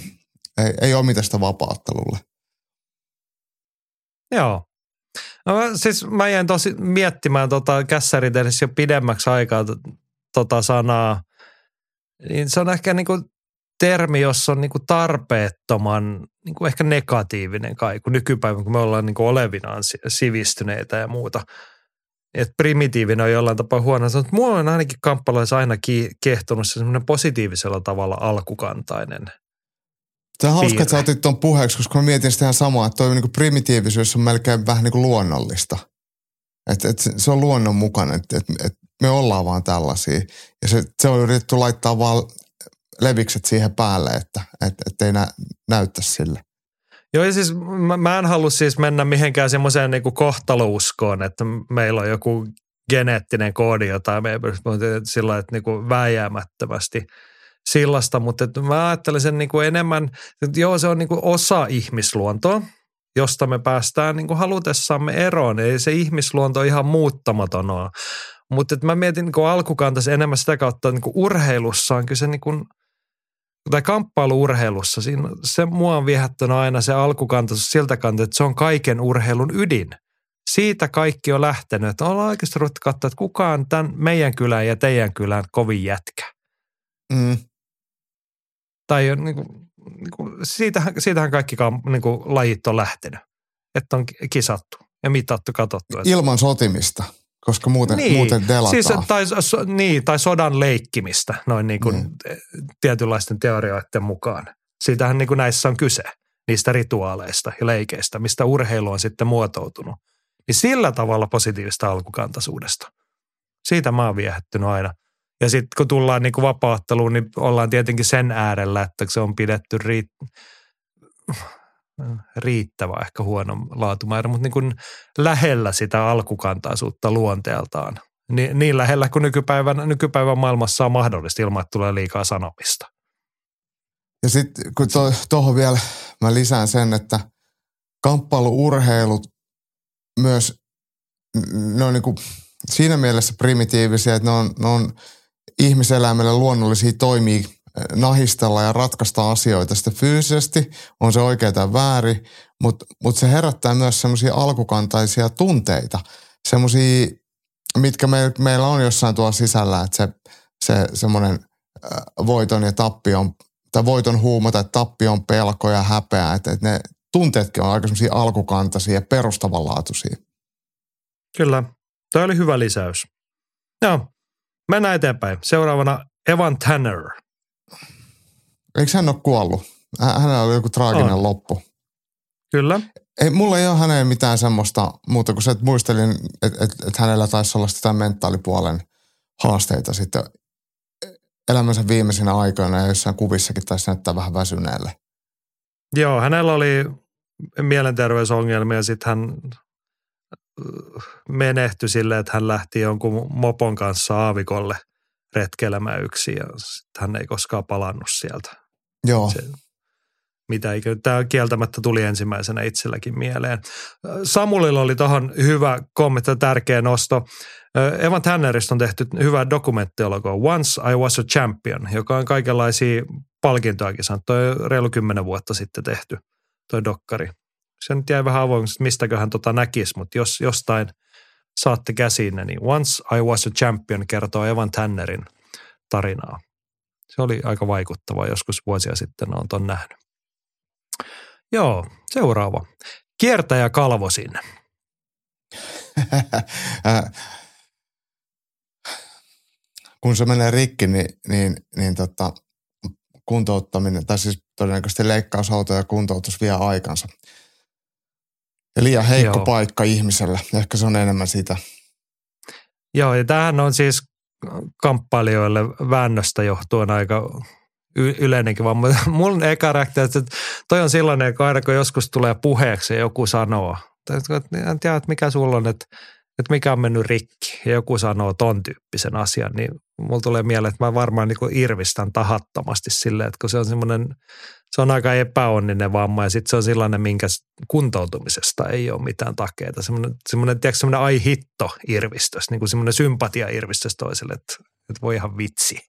Mutta kyllä ne onneksi nykyisin kuntoutuu ja ne leikataan ja paranemisajat on, on ihan, ja todennäköisyydet on, on hyviä, mutta mut ihmisen olkapää tai olkanivel, niin sehän on silleen haastava, kun ajattelee, että kuinka moneen eri suuntaan se liikkuu, niin silloinhan se ei voi olla hirveän tukeva kaikkiin suuntiin. Että et ne, siihen tulevat ää, yllättävätkin liikkeet, niin ne voi olla sitten kohtalokkaita, että joku siellä pettää. Joku sanoo, että kamppailijoille tyypillisiä vammoja, mutta jos ajatellaan jotain raksamiehiä, tai sähkömiehiä tai mitä tahansa fyysisen työn tekijät, jotka tekee huonoissa asennoissa ylöspäin tai viistoihin hommiin, niin myös heillä nämä kiertäjäkalvosin tai olkapään ongelmat on, on vissiin aika yleisiä.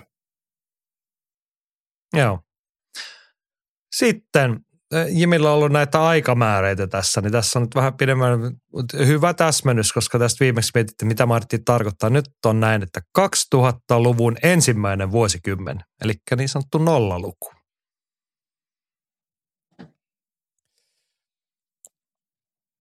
Mulle tulee aina mieleen 2000-luvusta tosi itsekkäästi ajateltuna niin, niin mieleen aina 9-11 ja johtuen siitä, että se tietenkin siihen sijoittuu ja, ja itse satuin olemaan silloin Jenkeissä just tulossa kotiin päin. Tai oli, oli tarkoitus tulla Helsinkiin, kun World Trade Centeriin lennettiin, niin se on, se on oikeastaan semmoinen selkeä kiintopiste, mikä siitä kymmenestä vuodesta jää helposti mieleen.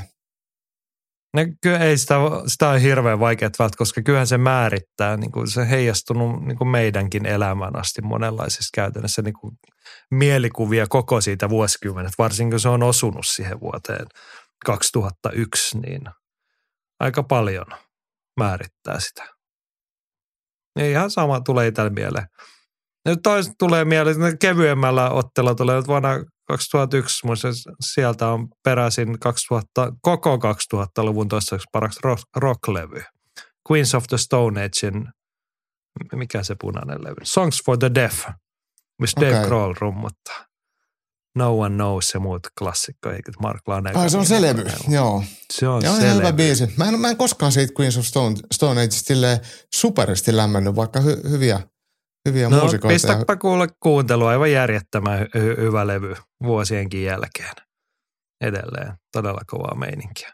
Se määrittää jotenkin niin kuin, niin kuin omissa mielikuvissa. Mä jotenkin, mä oon ehkä ennenkin sanonut, mä niin kuin aina omaakin elämän jäsenät niin, että silloin mä kuuntelin tota. Tai niin kuin johonkin elämänvaiheeseen kuuluu tietyt musiikit, tietyt levyt, tietyt biisit. Joo, pari olisi vielä jäljellä. Lahjakkuus.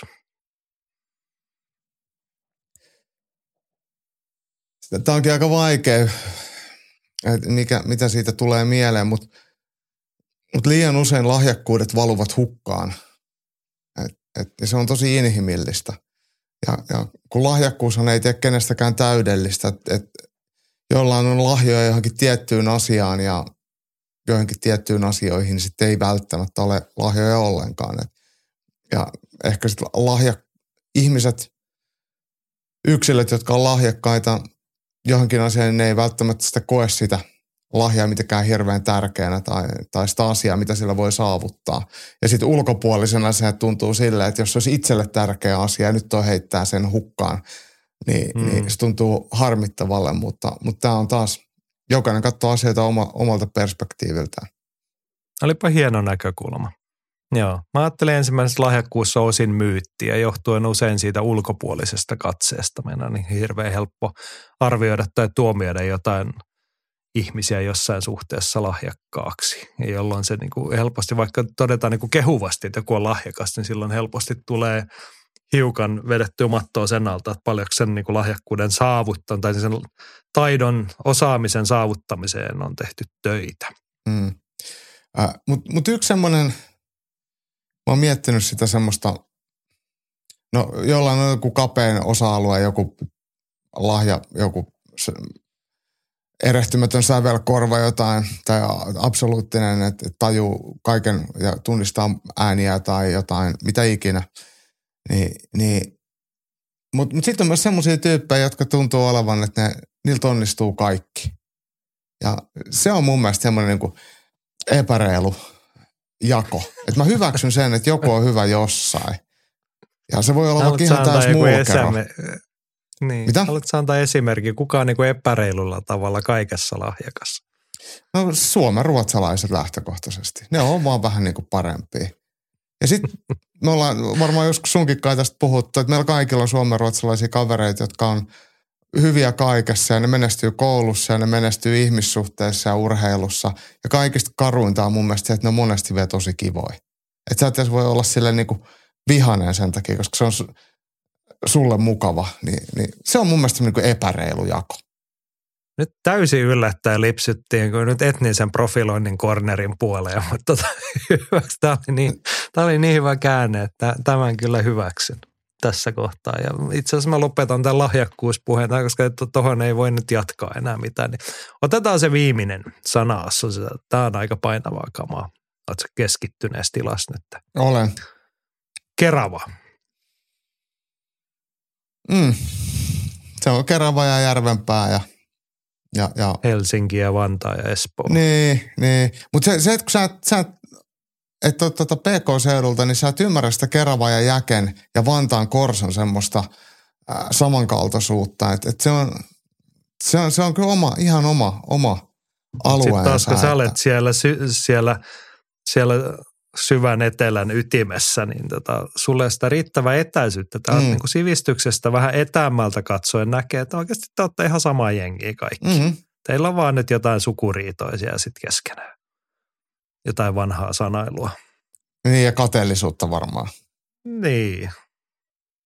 Joo, mutta siis mit, tuleeko sulla Keravasta oikeasti jotain mieleen, koska mulle tulee. No sulle tulee tietenkin mieleen Rane, joka vetää mavatsikäriin seinään asiaa.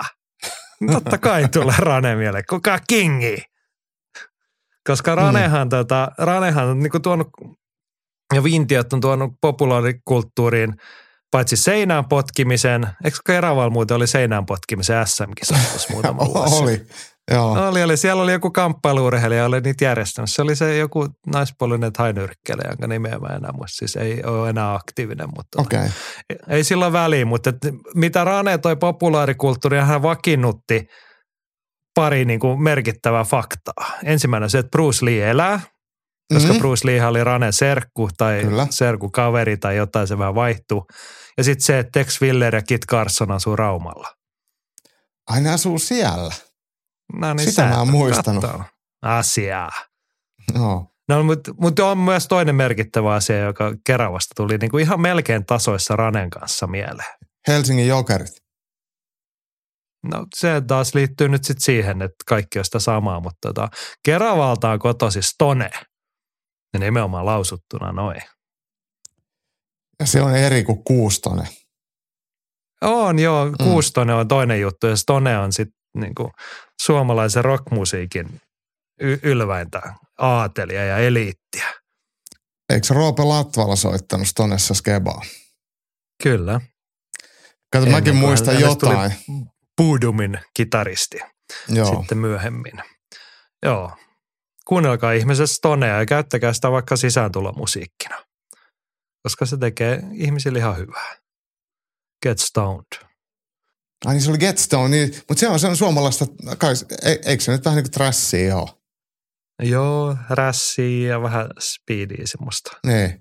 Ehkä, jos, olisi ollut, jos Tone olisi ollut amerikkalainen bändi, heittäisi ehkä jossain kohtaa sanottu crossover-bändiksi, että kun he välillä sahas sen verran nopeastikin, että ennäs livetä speedin puolelle. Joo, upea bändi, upea bändi. Joo.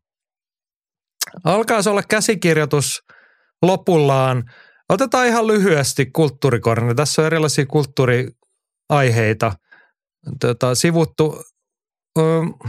Mun on ollut tässä niinku pitkään, että mä tekisin niinku tämmöisen monologi muotoisen kirja-arvion näistä meidän kamppailusyksyn kirjoista. Se on nyt vähän jäänyt piippuun, mutta haluan nyt sanoa tässä, kun ensinnäkin muistutuksena, tsekatkaa meidän vanhat jaksot, käykää Ylilöintistudiossa, jos haluatte videona – siellä on Jaakko, sä haastattelit Mikko Rupposta Rujo uudesta kirjasta ja sitten me yhdessä haastateltiin Roppe Heleniusta ja Tuomas Kyröä Roppen elämänkerran tiimoja. Paljon on, niissä puhuttiin pääasiassa kaikesta muustakin kuin niistä kirjoista, mutta ne oli sen, kirjat oli ne aihe tai syy, miksi saatiin tällaiset haastattelut kasaan. Niin.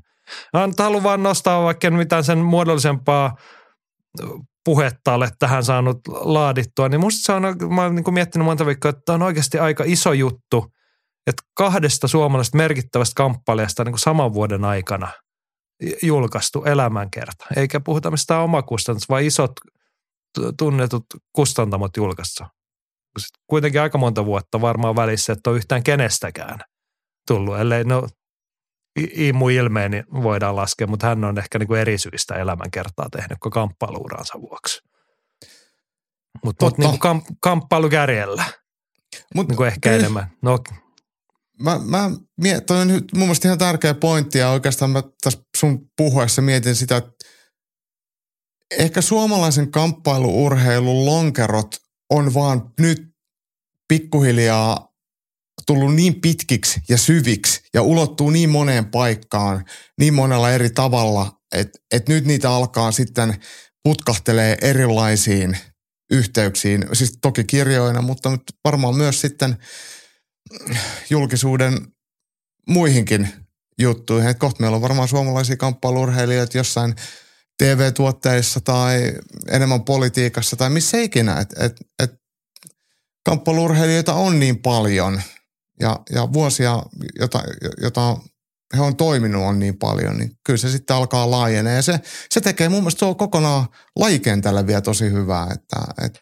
et aika oli mielenkiintoinen- he puhuu sitten kuitenkin Joo. suomalaisesta kamppailurheilusta. Siis mielenkiintoinen ajatus, koska mulla oli nyt tässä niinku hahmottumassa, niinku, tai tätä ajatusta, miksi haluaisin tämän ottaa esille, niin kaksi pointtia näihin kirjoihin liittyen. Mähän ennen kaikkea puhun nyt, että ne kirjat on se, mitä tästä nostaa esiin, niin toinen on, että ne tavallaan, ne kuvastaa sitä, miten kamppailuurheilu on onnistunut ja vapaaottelunkin kaltainen on onnistunut integroitumaan suomalaiseen urheilukulttuuriin niin vakiintuneeksi osaksi, että okei, no okei, siis Mikko Rupposen kirjahan on varmasti julkaistu niin kuin ehkä isommalla prosentilla sen takia, että Mikko on käynyt Ukrainassa sotimassa. Mutta se on myös sitä suomalaisen kamppailuurheilun historiaa. Niin se, ja sitten se, että ei se ole ihan itsestään selvä, että suomalaista ammattinyrkkeilijästäkään tehdään kirjaa. Varsinkaan sillä profiililla, että Tuomas Kyrö kirjoittaa sitä. Mutta se on kiehtova tarina. Siinä on paljon, niin se on merkittävä osa suomalaista 2000-luvun urheilukulttuuria ja Roppe Heleniuksen tarina. Ja sitten mun toinen pointti, että nämä kirjat, ne on onnistuneita. Ne on eri, erinäköisiä. Siis jos tykkäät Tuomon, Tuomas Kyrön kielestä, niin tykkää tuosta kirjasta. Se on upeasti kirjoitettu. Tuomas on paitsi hieno mies, niin hän on hieno kirjoittaja. Kirjoittaa upeata suomen kieltä. Hän on päässyt sen tarina ytimeen. Mikko Rupposen kirja on ehkä harjaantunut, mutta niin kuin, se, on, en- se on hyvin rujon näköistä kieltä. Mä en ole kaikesta ollenkaan samaa mieltä, mutta että mä niin kuin tunnistan sen hahmon sieltä ja se sopii siihen kirjaan ja se on niin kuin omassa tyylillään tosi hyvä. Mutta sisällöllisesti ne menee aika saumattomasti suomalaisen urheilukirjallisen suomalaisen urheiluelämän kerran jatkumoon. Silleen, että semmoinen iso linja niissä, että ei ole välttämättä niin kuin ne, se menestystarina ole semmoinen, että ollaan menty voitosta voittoon, vaan että siellä on kaikenlaista kolhua ja monttua matkan varrella. Ja sitten toisaalta, mä nyt uskallan sanoa niin kuin näitä ihmisiä tavanneena, niin ne on se, että niin kuin, miten sen nyt niin kuin määrittelisi. Nämä hen, päähenkilöt, niin näissä kerrotaan pikkasen rikkinäisistä ihmisistä. Enkä mä usko, että he niinku kiistäisi tätä, vaikka mä sanoisin tämän. Niinku kasvoin siis sillä tavalla niinku vaillinaisista ihmisistä. Ja sitten samalla siitä se on ehkä tahatonta tässä ja kaikessa muussakin yhteydessä, mutta heistä niinku se on se suomalaisen urheilusankarin prototyyppi tai mallikuva. Vähän semmoinen rikkinäinen ihminen, joka on hyvä urheilussa ja sitten niinku muissa asioissa on välillä ollut vähän tekemistä. Nämä ei ole ollenkaan räikeimpiä esimerkkejä siitä – millaisia urheilusankareita meillä on niin kuin aika, aika erikoisellakin tavalla kirjoissa nostettu esiin, mutta nämä osuu siihen jatkumoon. Että nämä, niin, Saksa, Saksa mun ajatuksesta kiinni. No totta kai mä saan. Ja siis se on, toihan on kuitenkin se kenttä, missä itse koko elämäni on pyörinyt. Niin, niin se on helppo allekirjoittaa. Ja läheskään kaikki su- tai en sano, että ko- koko kamppailujen urheilukenttä olisi täynnä rikkinäisiä ihmisiä tai vaillinaisia ihmisiä, mutta kyllähän siellä semmoinen tietynlainen ihmisluonne ehkä esiintyy useammin kuin jossain toisessa piirissä tai ympyr, ympyrässä. Niin, niin tota. On ja mä, mä haluan nyt korostaa, että tämä ei siis, tämä ei liity mitenkään erityisesti Robert Heleniuksen eikä Mikko Rupposen, eikä edes kamppailuurheiluun. Vaan tämä on niin vielä selkeämpää, no okei, ne on niin ehkä itselle läheisiä muuta silleen esimerkkejä muista lajeista, mitä suomalaisia urheiluelämäkertoja on ollut, niin toi on suomalaisen urheilusankarin semmoinen arkkityyppi, jopa vähän myytti. Mm. Että ihmisiä, jotka ovat urheilussa hyviä ja elämässä vähän huonoja. Tämä ei nyt, niin kuin, kuten, tämä ei enää liity niin kuin noihin kahteen. Mutta silleen korostetusti. Ja sitten sillä, että sä oot niin kuin lahjakas tai hyvä ja menestynyt siinä urheilussa, niin sillä on vähän liian usein suomalaisessa urheilusankarimyytissä pönkitty tai hyväksytty sitä, että toi ihminen ei ole nyt niin kuin muussa elämässään. Se ei ole esimerkiksi onnistunut kohtelemaan muita ihmisiä lähe, lähellään kauhean hyvin. Mutta silti saadaan kirjoitettua semmoinen sankaritarina, että kun pojat on poikia. Ja kun toi oli kuitenkin siinä urheilussa aika hyvä. Niin, niin. Ja nä, näitä kaikuja näkyy tuossa näissä kahdessa tarinassa. Ja mielenkiintoista ennen kaikkea se, että Mikko Rupponen hän on kirjoittanut kirjansa itse, että se ei ole edes niin kuin kirjailijan tulkinta hänestä tai elämänkerturin tulkinta, vaan että hän niin kuin itse tavallaan mun mielestä maalaa sitä kuvaa myös erikoisella tavalla. Mutta kiinnostavaa lukemista ja ennen kaikkea uskallan suositella kyllä nyt vielä kerran kaikille kamppailuurheiluystäville näitä kahta. Robert Heleniuksen elämänkerta Tuomas Kyrön kirjaamana ja sitten Mikko Rujo Rupposen oma elämänkerta. Molemmat löytyy kirjakaupoista. Ja se, miksi mä halusin tämän nyt, kun tämä on vähän jäänyt, jäänyt roikkuun. Mehän ollaan ystävällisesti kummaltakin kirjailijalta saatu pari kappaletta ylimääräisiä noita kirjoja. Meillä olisi nyt jouluarvonnan paikka. Kun kuulet tämän, niin käyppä sitten erikseen kurkkaamassa vaikka meidän Facebook-sivulle. Pistetään sinne pientä arvontaa. Niin jos saadaan vaikka vähän joulumieltä tai viimeistään joulun jälkeen uuden vuoden lahjapakettia jollekin jakoon. Molempia kirjoja pistetään jollain arvonnalla, kun mä vaan keksin, mikä arvonta se on, niin tota, pistää semmoinen käyntiin. Eikö vaan? Tämä sopii mulle hyvin. No niin, näin me teemme. Ja tällainen oli alkuviikon podcast.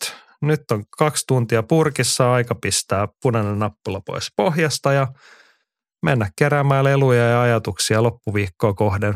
Palaamme noin torstaina vuoden viimeistä UFC-iltaa ja Ice Cage Fightingia ja kaikkea ennakoidaan. Paljon puhuttavaa siellä.